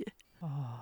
OK，就是很巧这样子。嗯，那另外呢，一九九九年的时候，美西德城刚好当年要求居民为城市的公园命名，希望可以借此纪念当地有名的居民。这样子，当年史爸妈就想到十年前车祸过世的儿子小史，就提议政府可以以小史的姓氏 Stainer 来当做那个公园的名字。这样子，结果哇，当年史哥刚好以优胜美地杀手之姿被抓。所以政府怕用 Steiner 会让大家想到史哥，而不是小史。对啊，他们为什么会建议用姓呢？我不懂哎、欸，我也不懂为什么不用 Steven 呐、啊？对，就直接用 Steven 就好啦。对啊，对啊，所以后来最后他们的建议就没有被采纳。对，我真的觉得用 Steiner 是一件非常奇怪的事情，因为他们全家人都叫 Steiner 啊。对啊，那他到底为什么要叫 Steiner？我觉得他们有一点自私的成分在。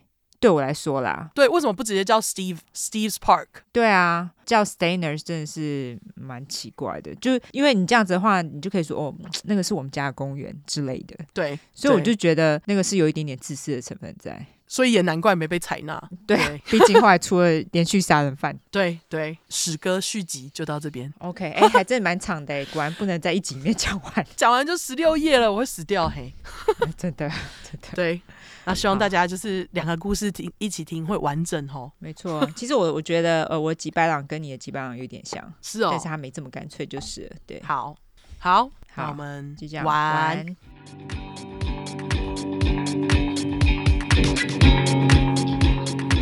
次我要来讲一个跟上一集毫无关系的连续杀人犯，因为你讲的是有关系的。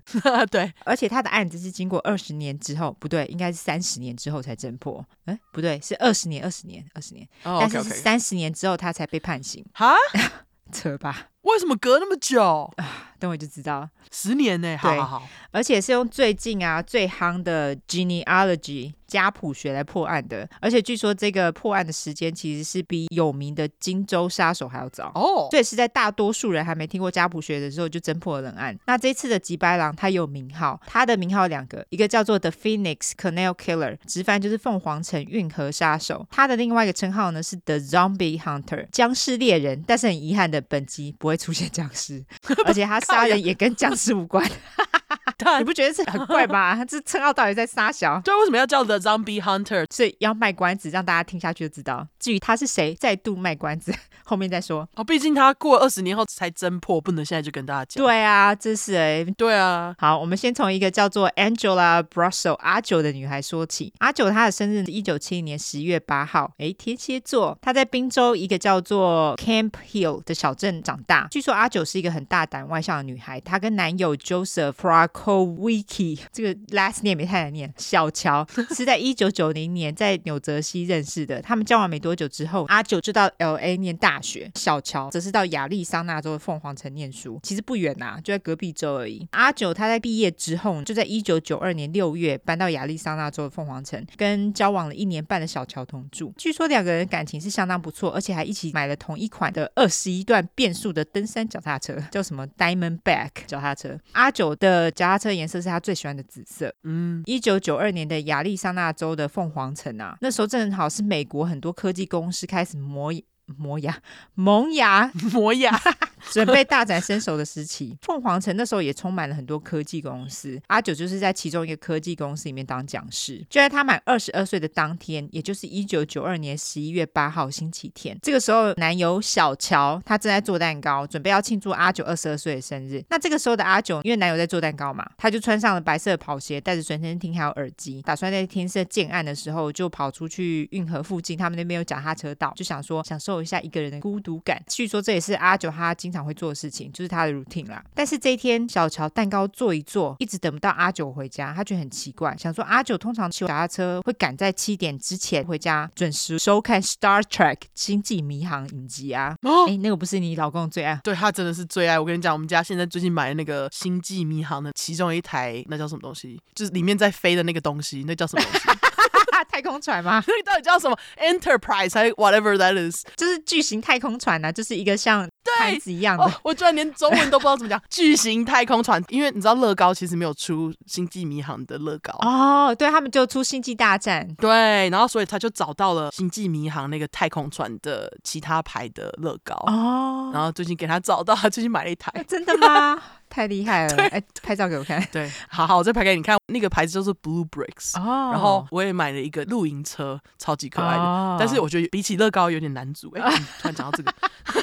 对，他真的是我老公的最爱。他最近买了一台巨型太空船乐高。他真的很爱，好好笑。总之，他跟阿九一样，很爱 Star Trek 星际迷航。嘿，我以前也很爱看。结果今天阿九不但迟到，而且人也不见踪影。所以小乔他这个时候就决定跳上自己的脚踏车出去找阿九。但是小乔他从八点半。然后九点半、十一点这三个时间点出去找阿九，他都没有找到。就是他会去阿九，他经常会骑路线晃一圈，完全没看到阿九的踪迹。小乔这时候就不知道该怎么办，他先打一通电话给一个女性朋友，女性友人这个时候就建议小乔打电话报警，所以小乔就照做了。但是很遗憾的是，当时的警察并没有立即搜索，因为他们说，哎呀，要等失踪二十四个小时才能报失踪人口案件啦。给住在美国各位，这不是真的哦，那个警察懒惰的借口。隔天呢，正好是阿九在公司第一天讲课日子，但是阿九却没有出现。阿九没有出现，公司的同事觉得很不寻常，因为阿九筹备这个讲课已经筹备很久了。既然阿九没有出现，他们只好找其他的讲师来代课。没多久，阿九的妈妈也打电话到公司，问阿九是否有去上班。公司人但表示没有。当天早上九点，警方终于派人到运河的脚踏车道巡查。警察在脚踏车道看到了很不寻常的血迹，接着他们就沿着血迹看到一双白到不行的脚。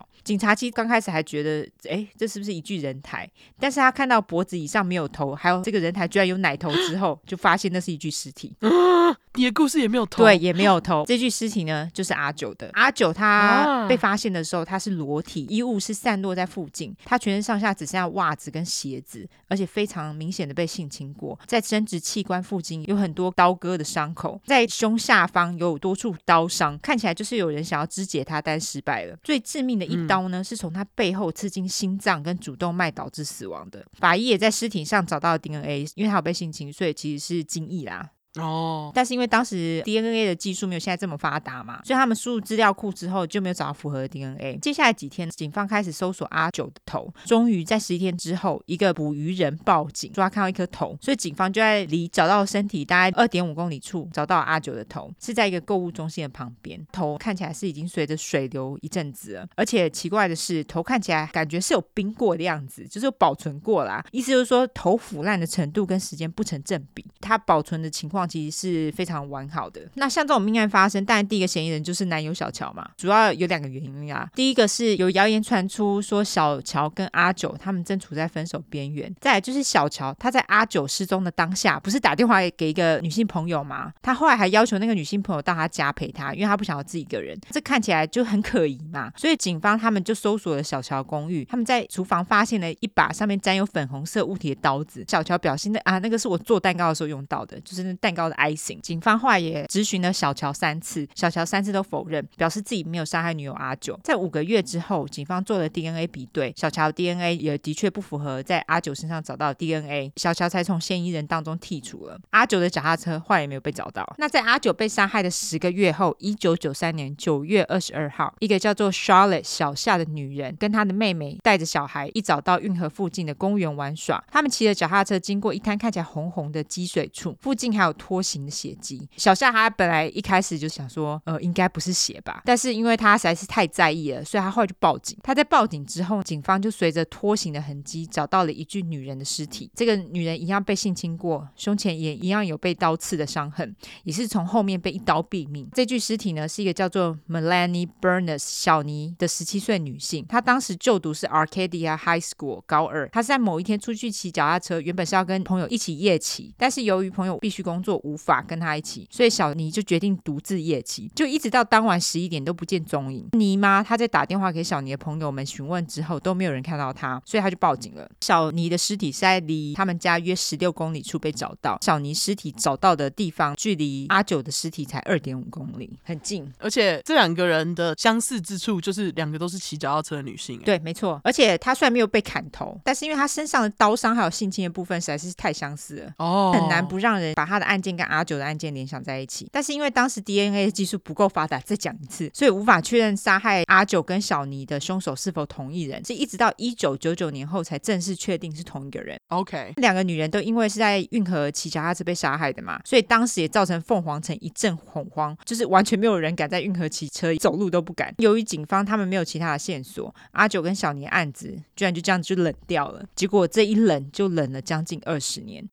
也太久了吧？虽然在其中有一些记者会做一些什么周年报道，但是一直拖到二零一一年，专门调查冷案的刑警才再度开启这个谋杀案。他们重新调查阿九跟小尼的案子，他们访问了至少八百个人，全国跑透透。哦，除此之外，他们也跟费城 （Philadelphia） 一个由法医、刑警还有侦探所组成的一个非营利组织联系上。他们称自己是 Modern Day Sherlock Holmes，现代福尔摩斯。哦，请求现代福尔摩斯的协助。在这个组织，他们看过案件后呢，他们给了冷案刑警几条线索。他们认为啊，这个凶手应该是住在案发现场附近，早年有其他的犯罪记录。他早年犯的罪很有可能是纵火罪之类的这种小罪，或者是因为想要知道杀人是什么感觉而犯罪。他们也同意之前警方认为凶手可能有受过用刀训练，或是曾经受过军事训练。这个凶手也可能是一个 S，就 SM 的 S 啊，喜欢看人痛苦的模样。他们更说，像这样子的案子啊，这个人啊，通常有百分之九十五的机会已经在警方的资料夹里面了。哦、意思就是说，这个人可能早就接受过警方的咨询了，但是不知道什么原因，警方并没有继续调查他。结果真的是这样吗？你等会就知道了。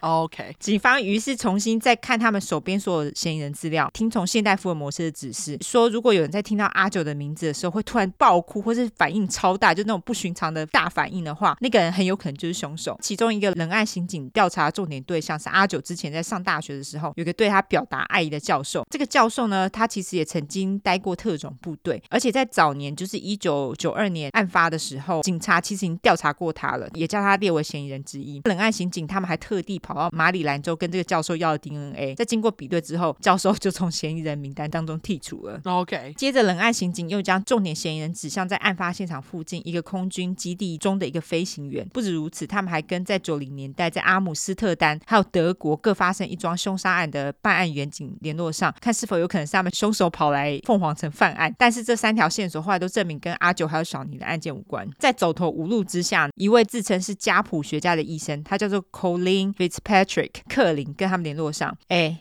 各位，当时才二零一四年哦，比我们第四十五块讲的雄西谋杀案还要早了好几年呢。哦，真的哎。这个克林医师表示，他可用 DNA 来帮警探找出这个凶手相关的人物或亲戚。不止如此，他们还可以给警方这个凶手的信哦。既然这个技术在当时没有像现在这么流行，所以冷案刑警其实因为他们也没听过嘛，所以他们其实非常犹豫，要跟这个案件不相关的人分享凶手的 DNA，其实是有风险的。更何况克林的收费其实还不低，这让冷案刑警非常迟疑。在冷案刑警跟他们的上司周旋了三个月之后，他们决定放手一搏。他们就跟他们上司说：“我们这样全国到处去跑去访问人，其实花的钱跟要付给这个克林的人的钱也差不多了啦。我们干脆就来试试看。”结果他们上司就同意点头答应了，让克林试试看。在等待了几周之后，冷案刑警终于接到克林的电话。克林给了他们一个信，那个信就是 Miller，M I L L E R。在得到这个信之后，冷案刑警马上就翻出他们的嫌疑人名单，也的确在当中找到一个叫做 Brian Patrick Miller 布莱的男子。OK，布莱。他之所以会在警方的资料当中出现，是因为当初警方在调查布莱的案子的时候，他们曾经收到一个不具名的线索，表示布莱的室友啊，他曾经看到布莱有一件跟他们在小尼的案发现场发现的一件绿色的紧身衣。哈，什么意思啊？就是他有那件紧身衣，他的室友有看到那一件紧身衣，就是说他在案发之前有看过布莱身上有那一件紧身衣吗？没有，是案发之后。可是案发现场也有一件紧身衣啊，有可能是他又把紧身衣带回家，后来才丢到他的尸体附近的，丢回案发现场。对，哦，当时警方在接到这条线索的时候啊，他们认为布莱当时的年纪很小，所以他们认为这个布莱不符合他们寻找的凶手的侧写。这条线索居然就这样被放水流了。哦，但是冷案刑警在看了布莱的背景资料之后就非常震惊，他们认为这个布莱真的很有可能就是他们要找的人。好，这边我们就来进入布莱的背景，他也就是我们今天的 Zombie Hunter 僵尸猎人，哦，也是我们的吉白狼。布莱出生于一九七二年十月二十四日，天蝎。座谢谢，然后又天蝎座干，对，二十个了干，对，很烦呢。天蝎座不要再杀人了。天蝎座，你们冷静好不好？好，对，好。出生于密西根一个叫做 Trenton 的小城市。据说布莱的妈妈从布莱五岁开始就会照三餐揍他。不止如此，布莱妈还经常在家里半裸走来走去。而且他在布莱七岁的时候就丢了一本 Playboy 花花公子杂志给他。而且据说他妈妈还曾经拿着剪刀边揍布莱边说要剪掉他的鸡鸡，根本就是杀人犯养成啊！真的，他就是次。对，一九八九年，在布莱十六岁的时候，他曾经刺伤一个叫做 Celeste Bentley 小瑟的女性。当时小瑟二十四岁。一九八九年五月，他搭公车上班，在公车上有一个戴着眼镜的青少年就坐在他旁边。当下当然就没有特别觉得怎么样，公车上一堆陌生人，这个很正常嘛。在小瑟下车之后没多久，他就发现有一个人似乎正在跟踪他，就他转头一看，居然就是巴士上的那个男孩。当下小瑟还是觉得应该没有什么吧，同一站下车朝同一个方向，好像也还算正常，而且他就是一个小男孩。嗯，但是小色突然觉得背后被重击了一下，接着就看到那个戴眼镜的男孩从他身边跑了过去。小色这时候向男孩喊说：“杀小啊！”就是 What the heck？. 结果小色往自己的胸前一摸，才发现他满手都是血。小色慌张的跑向公司，经理和同事开门后看到满身是血的小色，马上报警了。警方先到现场询问小色男孩的长相，也马上就在附近的公寓找到了男孩。他们将男孩带到已经进了救护车的小色面前，询问是否就是这个男孩刺伤了他。小瑟说：“没错，就是他。这个男孩就是十六岁的布莱。”小瑟说：“布莱他当下并没有任何表情。”在送医之后呢，医生跟小瑟说：“布莱在刺伤小瑟的时候，他的刀是那种平平的进入。如果他不是平的进入，而是有角度的话，很可能会刺到小瑟重要的器官而导致死亡。所以小瑟其实非常幸运。当警方问布莱为什么要刺小瑟的时候，布莱表示他想要知道那是什么感觉。但是有另外一个说辞是说小瑟长得很像布莱妈，所以布莱将他不满转嫁到小瑟的身上。哦，布莱在刺伤了小瑟之后，他就直接承认犯案了。但是因为他未成年嘛，所以他就被送进了少年监狱。他也只被关了一年而已，毕竟未成年嘛。对，在一九九零年布莱满十八岁之前，他就被放出来了。也在这个时候，布莱妈就报警，跟警察说他很害怕自己儿子，因为他发现他儿子写的一份东西叫做 The Plan，也就是我的计划，里面描述布莱想要对某个女性做的事情，还列条一步一步的表示说他要怎么处置这个女性。好天蝎座。要做好准备，他 就是做好准备啊，还要一步一步把它写下来，对，不然会忘记，不然忘记。对，那这个我的计划后来也被归档在冷案刑警的资料当中，他们就发现这个布莱在里面陈述的施虐手法，跟凶手处置阿九还有小尼的方式非常相像。在布莱他一九九零年被放出来之后，看起来好像有悔改感觉，就是整个人好像开朗了许多啦。但是大家都知道没有啊？布莱在当地的教会找了一个工作，一九九九年，布莱二十七岁的时候，他结婚了，而且生了一个女儿。接着，他们就举家搬到西雅图。但是到了西雅图的布莱，在二零零二年五月的时候，他刺伤了一个叫 Melissa Ruth Ramirez 阿莎的女人。布莱表示，那个阿莎是因为想要抢劫他的东西，所以他只是 self defense 自我防卫啦。结果还真的这样子就没有被判刑，就直接无罪释放。哎，后来布莱他们全家最终搬回亚利桑那州的凤凰城。但是布莱的老婆在二零零六年跟布莱离婚，女儿。是归布莱抚养。说到这边，就直接接上冷案刑警发现布莱可能是他们的凶手的这个事实。这个时候，布莱的生活看起来一切都很正常，没有其他脱轨的事情发生。布莱此时也在亚马逊的仓库做物流相关工作。虽然如此，布莱却有一个非常特殊的兴趣，就是他每天都会开着他的 Zombie Hunter Car 僵尸猎人车去上班。等一下，这是他自己取的吗？对，是他自己取的。靠北，原来 Zombie Hunter 是这个，哈，好烂哦！我也觉得超烂的，听到就嗯，等一下，这这么中二的名字应该是他自己取的吧？就是，好好，他的车子呢，其实是一台警车。哎，你知道美国警察在要换车的时候，通常都会拍卖旧的警车。我知道，所以大家可以去抢标买警车。嗯、对，接着布莱在车上弄了假血，我又想说是假的嘛，可不好是真的。哦，真的。Anyway，他在车上弄了假血，然后还装上那个红色跟蓝色的 LED 灯，就是把它弄得比较酷炫啦。在车厢上写 Zombie Hunter 的僵尸猎人，好重啊！我就跟你说，什么烂东西是他自己取的，好吧？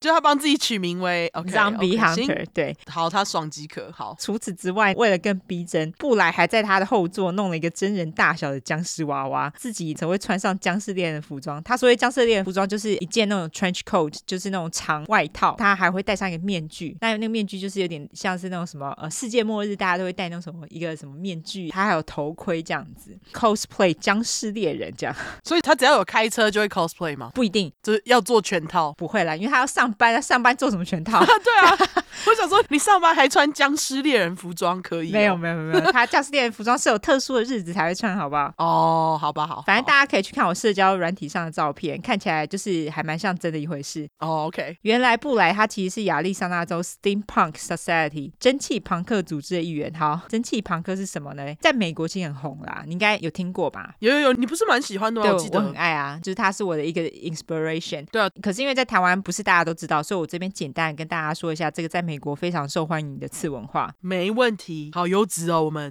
超优质。蒸汽朋克是在一九八零年到一九九零年流行起来的一个科幻题材，当时出了非常多相关的小说还有书籍，大部分故事的设定呢都是将蒸汽科技最大化，整个世界都是靠蒸汽相关机械运作的一个幻想世界。蒸汽朋克多是以英国维多利亚时代，也就是英国的第一次工业革命为背景，利用蒸汽的力量创造出许多有趣的机器，像是飞行船啊、蒸汽火车等等的机械。那当然还有许多电影、电视影集都是以蒸汽朋克做发想。讲几个大家比较有印象的，像是宫崎骏的卡通《天空之城》、霍尔的《移动城堡》，都有非常丰富的蒸汽朋克元素嘛。真的哎，对啊。那其他的电影像是雨果的冒险、Hugo、沙克同盟、Sucker Punch 等等电影都有丰富的蒸汽朋克元素，还蛮多的哦。大家真的，大家可以去看看。所以这个布莱他其实就是蒸汽朋克的追随者。那在美国其实有很多那种蒸汽朋克相关的活动，跟那个什么文艺复兴或是中世纪活动一样哦。真的真的嘿，对啊，大家都会借此 cosplay 一番，有没有？哦，美国有很多活动，对他们的 cosplay 不大像台湾，台湾 cosplay 是以动漫为主嘛。嘿，美国的 cosplay 他们大部分都是以那种中世纪啊以前的人物，对古人为主。然后我们这边奥勒冈跟我华盛顿之间有一条大河嘛，哎，好像不是大河，反正总而言之呢，在万圣节的时候，这边就会举行一个什么大家可以扮成巫婆在水上划船的那个活动，真的、哦、还蛮有趣的。对，就是扮成古人这样子啊，不是什么特别动漫人物。我觉得是因为古人你可以发挥到很多，例如说你可以当成很多角色啊，你就可以不用只有一个角色，因为你如果是动漫，你就是特定一个角色嘛。可是如果你是古人的话，你就可以想怎么穿就怎么穿，对对对对，你就可以增加一些有的没的，你自己爽这样。嘿，当然布莱就会在蒸汽朋克活动当中 cosplay 成僵尸猎人，而且据说非常受到大家喜爱，甚至连真的警察都会跑去跟他一起拍照。哦，据说布莱其实是一个非常害羞的人，但是他在变身成僵尸猎人之后，根本就是另外一个人，就像是他是真的僵尸猎人一样。而且布莱变身成僵尸猎人也不是一夕之间的事，据说是从他的一把枪开始，他用纸板、还有纸卷，还有一些零件做了一把枪之后，大家都觉得实在是酷毙了。我有放在社交软体，大家可以去看看那把枪，是真的可以射出去的枪吗？哎，好像不行，还是只是外形看像一把枪？外形看一把枪，我觉得他做的真的还蛮好的，老实讲。哦，真的哦，对，那个天蝎座 commit。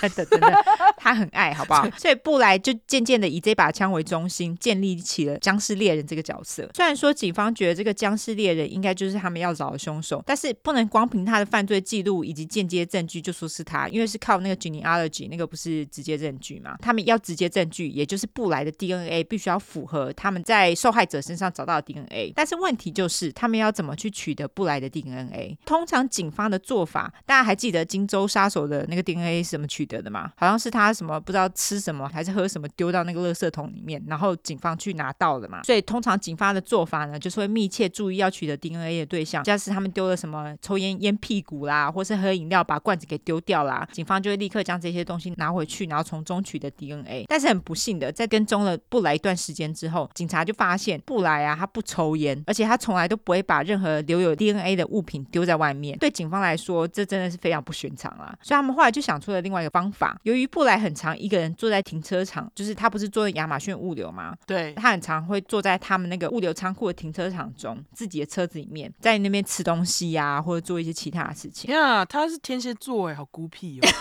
他们决定派人跟他说，他们注意到布莱很常坐在停车场。那由于这个停车场啊很常被偷，所以他们想要雇佣布莱当他们的保全。当然，在雇佣之前要先面试嘛，所以他们就是跟布莱说啊，那我们先面试你，看你是不是可以当我们保全。就这招居然就成功了。布莱就答应要面试，这样布莱答应面试之后呢，警方就安排面试。面试当然是要在最会留下 DNA 的餐厅里面啦。他们找了一间美式连锁餐厅 Chili's 跟他们合作。Chili's 就是有点类似 Fridays 那种。负责面试的员警会帮布莱买中餐，但就是希望布莱会吃个东西，在吸管或什么餐具上留下了他的 DNA。大家都知道，通常连锁餐厅餐具有时候不是很干净，上面可能还会留下上一个客人的手印啊，或者什么唇印之类的。对，所以在开始之前，警方先将他们要给布莱使用的餐具就擦的倍儿亮，而且消毒过，连桌子都擦的很亮。他们是以警察身份面试他吗？但不是啊，他们是以那个亚马逊仓库的那个建筑物的持有者的身份去跟他讲的。好，就是确认一下。可是亚马逊的上司约在 Chili's 不会很奇怪吗？不是亚马逊上司，是建筑物的拥有人，并不是亚马逊的人。OK OK OK，他们是假扮成持有者来跟他讲。OK，对对对对。因为我就想说，约在连锁餐厅面试好像是蛮奇怪的事情，因为一般不是都会在办公室面试吗？不会啊，因为如果是建筑物的持有人，他们通常都不会有办公室，因为那个建筑物已经被租走啦，啊，所以他们不会有特别的办公室啊。OK OK。接着就是他们把那个餐具啊，还有桌子都消毒过之后，布莱就开着他的僵尸猎人车到来。但是让警方更惊讶的是，布莱居然带着他十五岁的女儿一起来面试。嗯，布莱这个举动其实有让警方怀疑他是不是有发现面试有点不寻常。这样不管怎么样，面试花了不到一个小时的时间，布莱吃了他的三明治，但是只喝了两口水。不管有没有 DNA，他们就把他喝饮料的那个杯子拿去做检验。检验的结果，布莱果然就是他们要找的犯人，有 DNA。对，有 DNA。几个小时之后呢，警方终于在二零一四年底逮捕了布莱。警方在逮捕布莱之后，当然也要去布莱家搜索证据嘛。结果一到布莱家，他们又被吓到了。据说在 SWAT team，就是特种武器和战术部队要去布莱家逮捕布莱的时候，他们不是通常都会先有人先进去说哦 clear，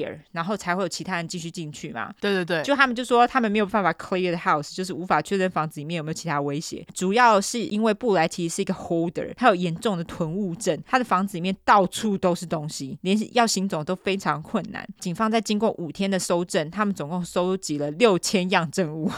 这个证物当中呢，还包括钢锯、一把剑、牙齿，还有一些其他女人的信用卡跟驾照。最可怕的是，在这个布莱跟女儿一起同住的家，他是一个 holder 也罢，但是他们家里充满了一些内容非常不恰当的杂志、书籍还有影片。这些杂志、书籍跟影片里面呢，都是什么女人被砍头、刺伤啊，或是被勒死的照片。其中一个搜证刑警说，他每天在搜证完回家之后，他很难睡，因为那些影像会一直在他的脑海当中挥之不去。除此之外，布莱也在他的冰箱门上放满了被砍下来的头的照片呢。他是去哪收集的啊？不知道。而且他女儿每天都看那些照片呢。对啊，好疯哦！而且女儿都已经十五岁了，到底就是忍受爸爸这样多久啊？真的，我觉得就是好衰哦，超衰的。就爸爸是一个 holder 哎，你自己想，你住在 holder 家啊？我爸妈也是 holder，其实。哎，你有没有看过真正的 holder 家是有多可怕？有有有，我有看过，就是一座山一座山呢。我之前就是有认识这样的人，就是他从小到大就在这样子的家里长大的。我不知道我有没有跟你讲过，就是之前呃，我们园林啊，我家住离火车站很近。嗯，我记得小时候呢，要走去火车站路上有一个老人家，嗯，他是收集报纸，然后他真的就是把报纸堆到天花板，整个家的那个一楼哦，那个骑楼只有一个人可以通过，就是他他把报纸堆到只有人可以通过的通道可以走，是像这样吗？呃，那他那些报纸都有整理过吗？还是就是这样堆着？他是一叠报纸绑成一，就是用那种台湾那种粉红色的尼龙绳。那他还算 organize。我去的那个 holder 家不 organize，他就一座一座小山，然后它里面你不知道它里面到底什么东西，因为实在太多东西在里面，好可怕哦。而且我去过 holder 家，就是我在美国也去过，我在台湾也去过，我就想说厉害。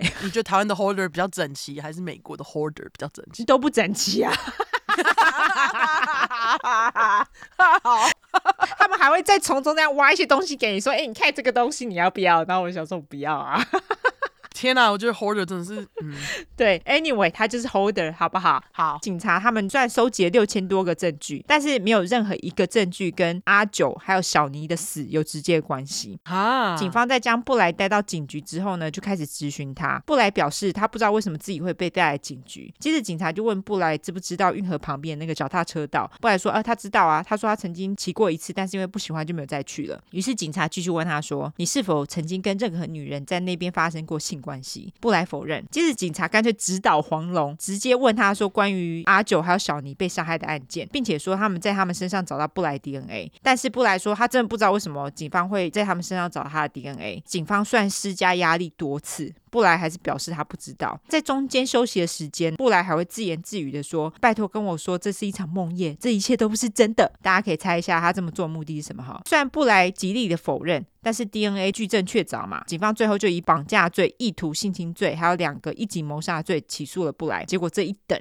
中间经过多次听证会及疫情，一直拖到二零二二年十二月三号才正式开庭审判布莱的案件。我的妈呀，太晚了吧？拖了八年呢、欸，很久哎、欸，到底是怎么拖到疫情开始的啊？我不知道，拖到超久，是因为他是 hoarder 东西太多了，没办法，警察整理不完，是不是？哎、欸，我觉得这是其中一个原因哎、欸。我在想，好像没有，就是为什么要拖这么久？因为中间其实经过了非常多次的听证会，听证会其实就是陈述证据嘛。哦，我觉得其实应该就是因为这个原因，因为有六千多个证据，然后就是每一次听证会就讲不完，因为太多了。对，我觉得应该是因为这样子。八年啊，哦、超久，去年才开庭哎。对，开庭的时候呢，布莱以 reason of insanity，也就是自己心理状况不佳，就是说他自己当时疯了啦，表示自己无罪啦。你看，跟你那个一样。布莱的律师他就表示呢，布莱一直以来都有许多心理问题，包括自闭症、忧郁症、PTSD。囤物症、解离性人格障碍 （dissociative disorder）。解离性人格障碍其实好像就是我们之前讲的 DID。大家请查第四十九块。哎，你居然记得，好厉害哦！你写起来了，对，我写起来了。那个回去翻过，好不 好？好，好，好。也就是说，布莱他在杀害这些女性的时候，他说啊，其实是另外一个人格干的啦，他什么都不知道。布莱的律师也表示，布莱妈因为从小就会虐待布莱，所以布莱就将自己的人格分成两个状态，一个是创伤 （trauma） 状态，据说就是变成一个动物；另外一个是正常，也就是 normal 的状态。律师更表示，布莱在杀害两个女孩的时候是处在创伤状态，所以现在处在正常状态的布莱才会不知道他杀人的事。然而，布莱的前妻也上台作证了。前妻说，布莱曾经跟他说，他拐杀了另外一个有智能障碍的女童军的事。布莱从少年监狱出狱后约两年，也就是一九九二年，一个女童军敲了他的公寓的门。布莱将女孩拐进公寓后，就直接把人家割喉了。啊！布莱本来想要把女孩尸体放在浴缸里冷泡来保存尸体，但是结果他不小心放成热水了，所以就只好分尸，然后把尸体丢进垃圾桶。好好，因为发臭了，是不是？就无法保存啊，因为已经被他泡热水了。他就是一直等到垃圾车收垃圾的时间，才打算拿出去倒。但尸体在家里放这么多天，而且又泡过热水，所以就发臭嘛。邻居这个时候就问布莱那是什么味道，布莱只跟他们说哦，是冰箱里那个肉啊过期臭掉了啊。据说布莱没有跟前妻说这个女孩的名字，但是根据时间点以及当时附近失踪的人口，这个女孩是一个叫做 Brandy Myers 白兰地的女孩。这个女孩其实她不是童军啦，但是她的确在当时有到处敲邻居的门，因为她想要销售一些书。白兰地当时是十三岁，由于她有智能障碍，所以她的智商大概是在九到十岁的小孩的智商。那她消失的时间呢是在一九九二年五月二十二号，尸体从来都没有被找到过。警方最后查到白兰地的踪迹是在距离布莱当时住处前两户人家，就是他有去敲那前两户人家的门。在当时的邻居表示，那个时候布莱家不是味道很臭吗？对，臭很久啊，他们就决定介入，于是他们就趁布莱不在家的时候帮他打扫家里。虽然如此，他们却无法确定臭味的来源是什么，毕竟布莱是一个 holder，我猜。对啊，搞不好食物在家里哪一个地方臭掉，然后对找不到，对，所以他们也没有特别去检查他的垃圾桶。但这件事情布莱也是否认啦，他说他没有干这件事。但是前妻后来还说，布莱还跟他承认他在脚踏车道刺杀另外一个十四岁女孩的事情。除此之外，前妻也说他跟布莱离婚的原因是什么？前妻他说，布莱在跟他打炮的时候啊，会用刀割伤他，然后还舔他的血。这种暴力的 role play 的角色后来越来越频繁，所以前妻才决定。跟他离婚，所以我觉得前妻的证词是非常有力的证据，哎，真的真的。不管怎么样，在经过了四个月审判，今年四月，在今年哦，天哪，今年四月法官才判定布莱就是通通都有罪，因为布莱他那时候选择不要陪审团，是由法官判罪。布莱他就是四月的时候被判有罪，然后在六月的时候他也是被判了死刑。虽然说他的律师就是很努力的用那个 reason of insanity，希望能够帮他脱离死罪，但是最后他还是被判了死刑。现在布莱五十岁了，他是在监狱当中等死这样子。不过他应该是会上诉啦。后来电视台就是 Dayline NBC 有去访问在狱中的布莱，他就开始跟电视台大抱怨，就说狱中的食物实在是太难吃了，而且监狱也太冷了吧。然后还说什么像他这种就是觉得自己没罪，然后想要上诉的人，在这么艰难的情况之下，要怎么上诉啊？我心里就想说，你去死吧你！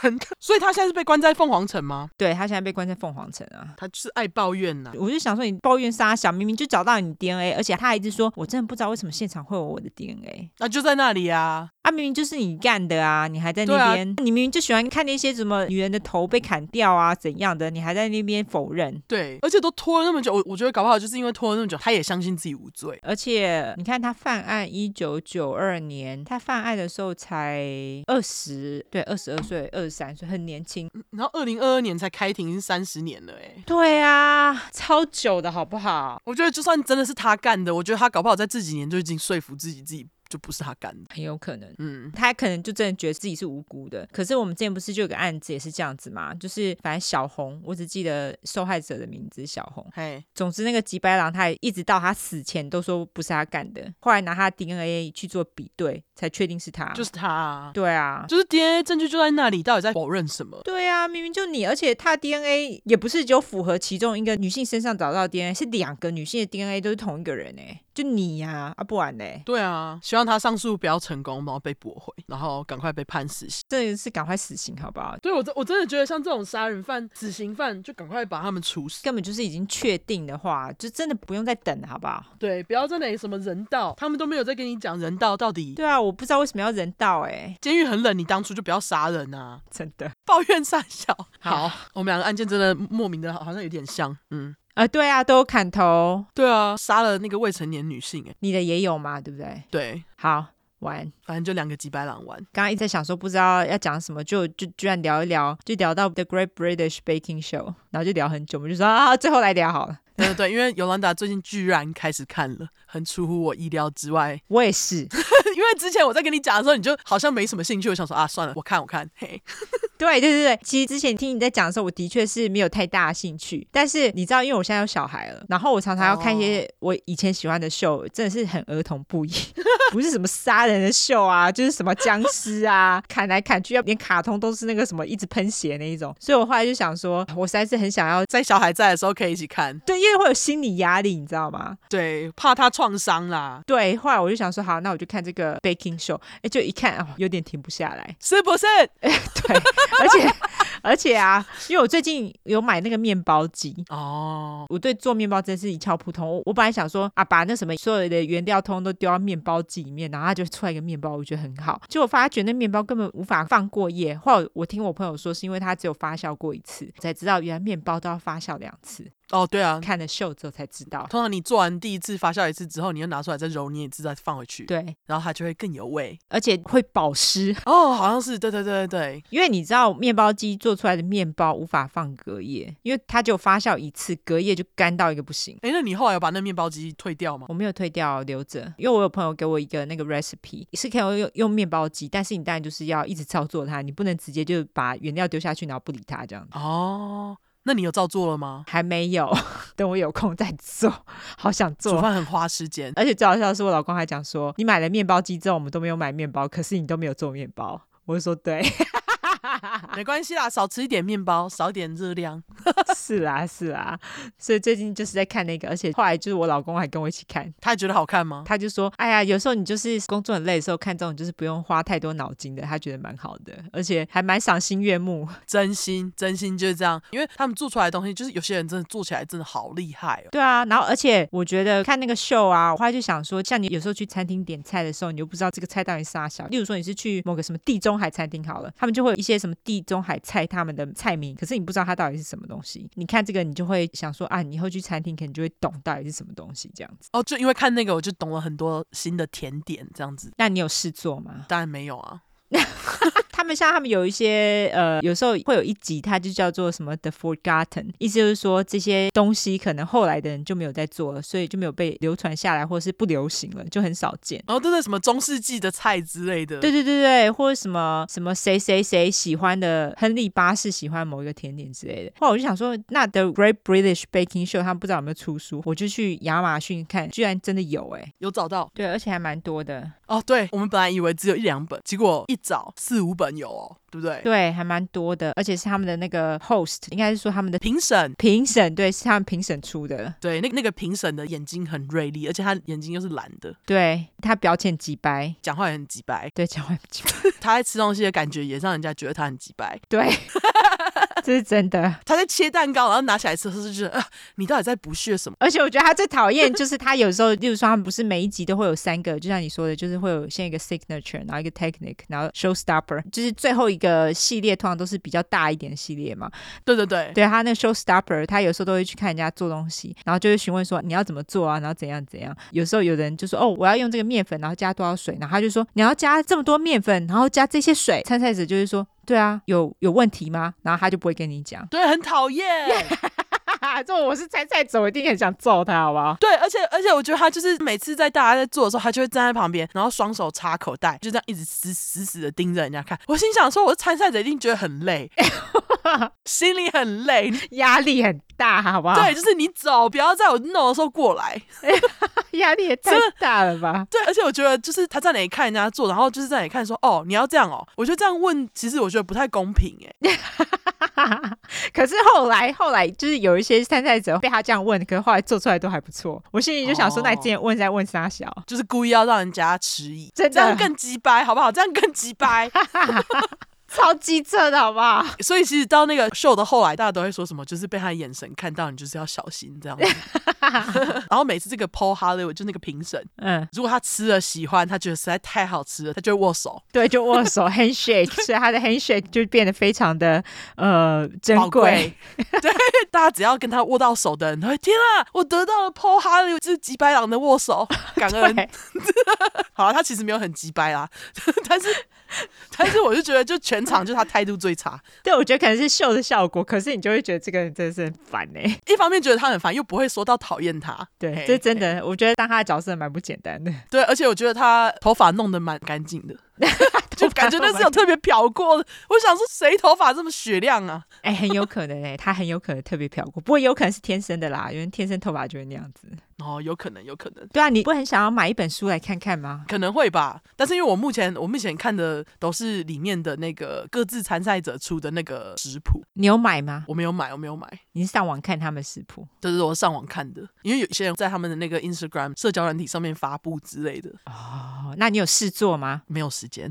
哦、oh，OK，但是我我目前有试做过的甜点都是在一本叫做什么 Dessert Person 的食谱书上面做的，这样子。哦，oh, 这样子。推推。嘿，我现在只想要找可以做出普通好吃面包吗？对，普通家里好吃的面包，但是那个都要发酵两次。唉，我觉得面包真的真的很难做，面包真的很难。对，那真的要一直钻研才有办法做出好吃的面包。对啊，面包店给你们致敬，好不好？还有我们不是有很多甜点师傅吗？听我们的秀，给你们致敬，好不好？真的，我觉得要把甜点做好真的很不简单，因为基本上就是在做一个实验呐。对啊，用食物做实验，真的真的做食物其实就是化学实也，没错啊。对对对，但是我觉得甜点比咸食需要再更精准一点，这样子。嗯，可以这么说。对，面包真的难，你那些 卖面包的人，我跟你致敬，好不好？很难，真的真的。可不可以到我家来帮我做？我们家 Michael 还蛮会做面包类的东西。有有，你有跟我说，我觉得对，他会做披萨，然后我们这次感恩节他做的那个什么 sour cream and chive dinner roll，我不知道中文叫什么哎，就是 sour cream 就是酸奶啊，优格 sour cream 不是优格，sour 他们会讲酸奶吗？我不知道要怎么翻呢，因为它就是叫 sour cream。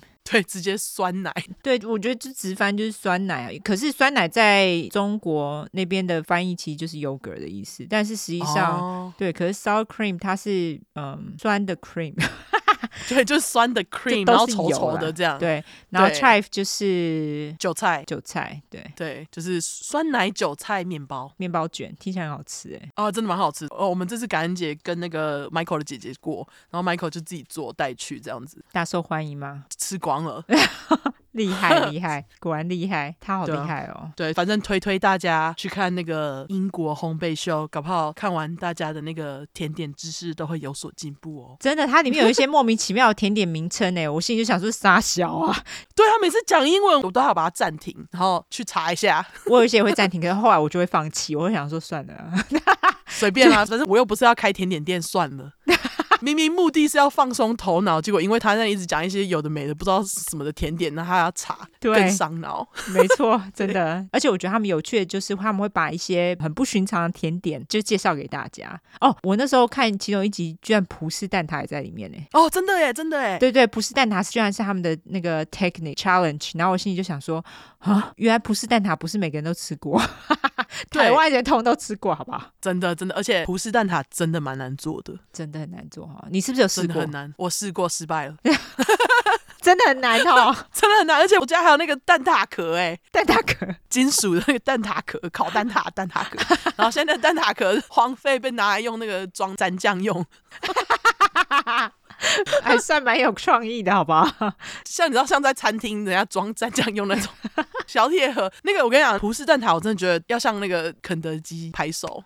他们真的做的品管做的太厉害了，太厉害，真的。对，因为我在烤的时候，我烤那个蛋挞出来，就是中间会凸起来，然后结果就导致那个中间里面那个蛋挞的那个液体就流出来，出来，对，整个蛋挞就没蛋，没蛋。就没塔，没蛋也没塔，对，有塔，但是就是没蛋，没里面那个东西，然后就做出来就不是很好吃，所以我就后来就没有再做一次。对对，应该要再试试看了。我只能说那些对烘焙非常有热忱的人，我觉得你们很厉害。甜点师傅们，你们也非常厉害，好不好？真的真的，你们要一直做甜点，还不能发胖，太厉害。对，要不能发胖，还不能生气，还 不能生气。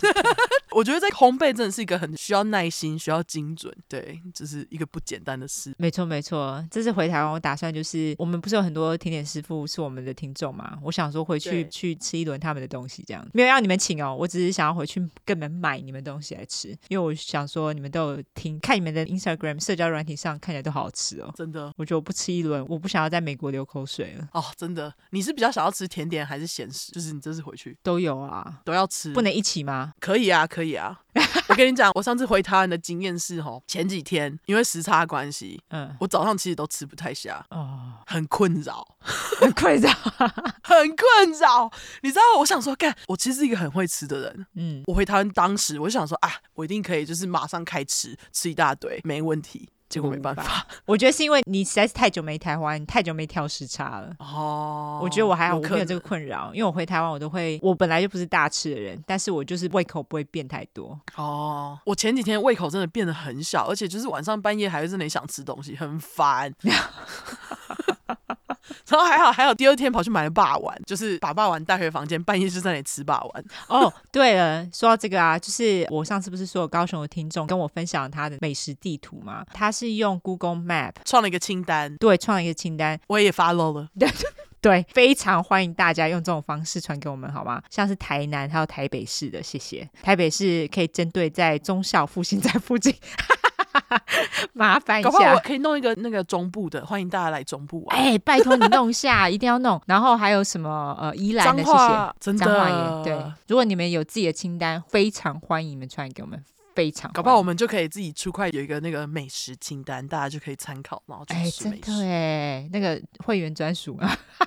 我真心觉得那个吃到难吃的东西会很北宋，尤其是你回去那么短的时间，你还吃到难吃的东西，更北宋，好不好？真的，因为其实我觉得就是住国外住久了，就有一种错觉，台湾东西好像都很好吃，但是但是不一定，对，但是不一定，还是要看嘿。而且我记得，就是我来美国之前，我还觉得自己是一个不重吃的人，来美国之后才发觉自己还蛮重吃的。我觉得是因为我们在台湾被宠坏了哦，真的哎，对我啦，我啦，我好像一直都很重吃，但是我觉得你相对来讲没有那么重视吃对，我的确是没有，但是现在跟以前的自己比，比较重吃一点。毕竟你现在还要养小孩，你要注重他的那个饮食均衡，你也会一起注意到自己的啊。对啦，对啦，也是啊。就希望这次回去也能够带 Remy 去吃一些好吃的哦。养小孩好处多多，劝生是不是？劝生没有要劝生，大家还是那个考量一下自己的经济哈。对对对，不要不要，对对对，那个还有那个什么体力体力，妈妈要劝大家。晚上无法睡觉哦，告诉大家。他还有再睡过夜一次吗？没有。他现在只要醒来两次以内，我都当他睡过夜。哦，好了，对对对，不然没办法活。对，连两次以内都很困难，好不好？但是两次以内比睡过夜还要不困难，所以两次以内是我现在追求的目标。就是两次可以，一次最棒。对，对，一次最棒。能够睡过夜的话更好，但是那个实在是太高级了。他这一辈子只干过一次，好不好？他现在是初阶学习者，对，好。好，我们结尾就到这里。然后那个哦，对，欢迎大家支持风姐，风姐的东西真的好好用，我真的用爆。对，真的，大家支持风姐哈，买起来好不好？圣诞节就这一波哈。对对对，赶快补货，因为明年不知道什么时候才能再补货。嘿，对对对，没错。好啦，最后社交软体下吧。好，社交软体的话呢，就是脸书跟 Instagram，只要搜寻 True Crime，出来就出十块的块，后面就是英文的 True Crime，T R U E C R M E。如果只想搜寻英文的话呢，就是两次 True Crime，T R U E C R M E，T R U E C R M E。没错，喜欢我们的话就给我们五星评。价加订阅，更喜欢我们的话就投内喽。好啦，大家麻烦支持我们厂商，就这样，大家拜拜，拜拜。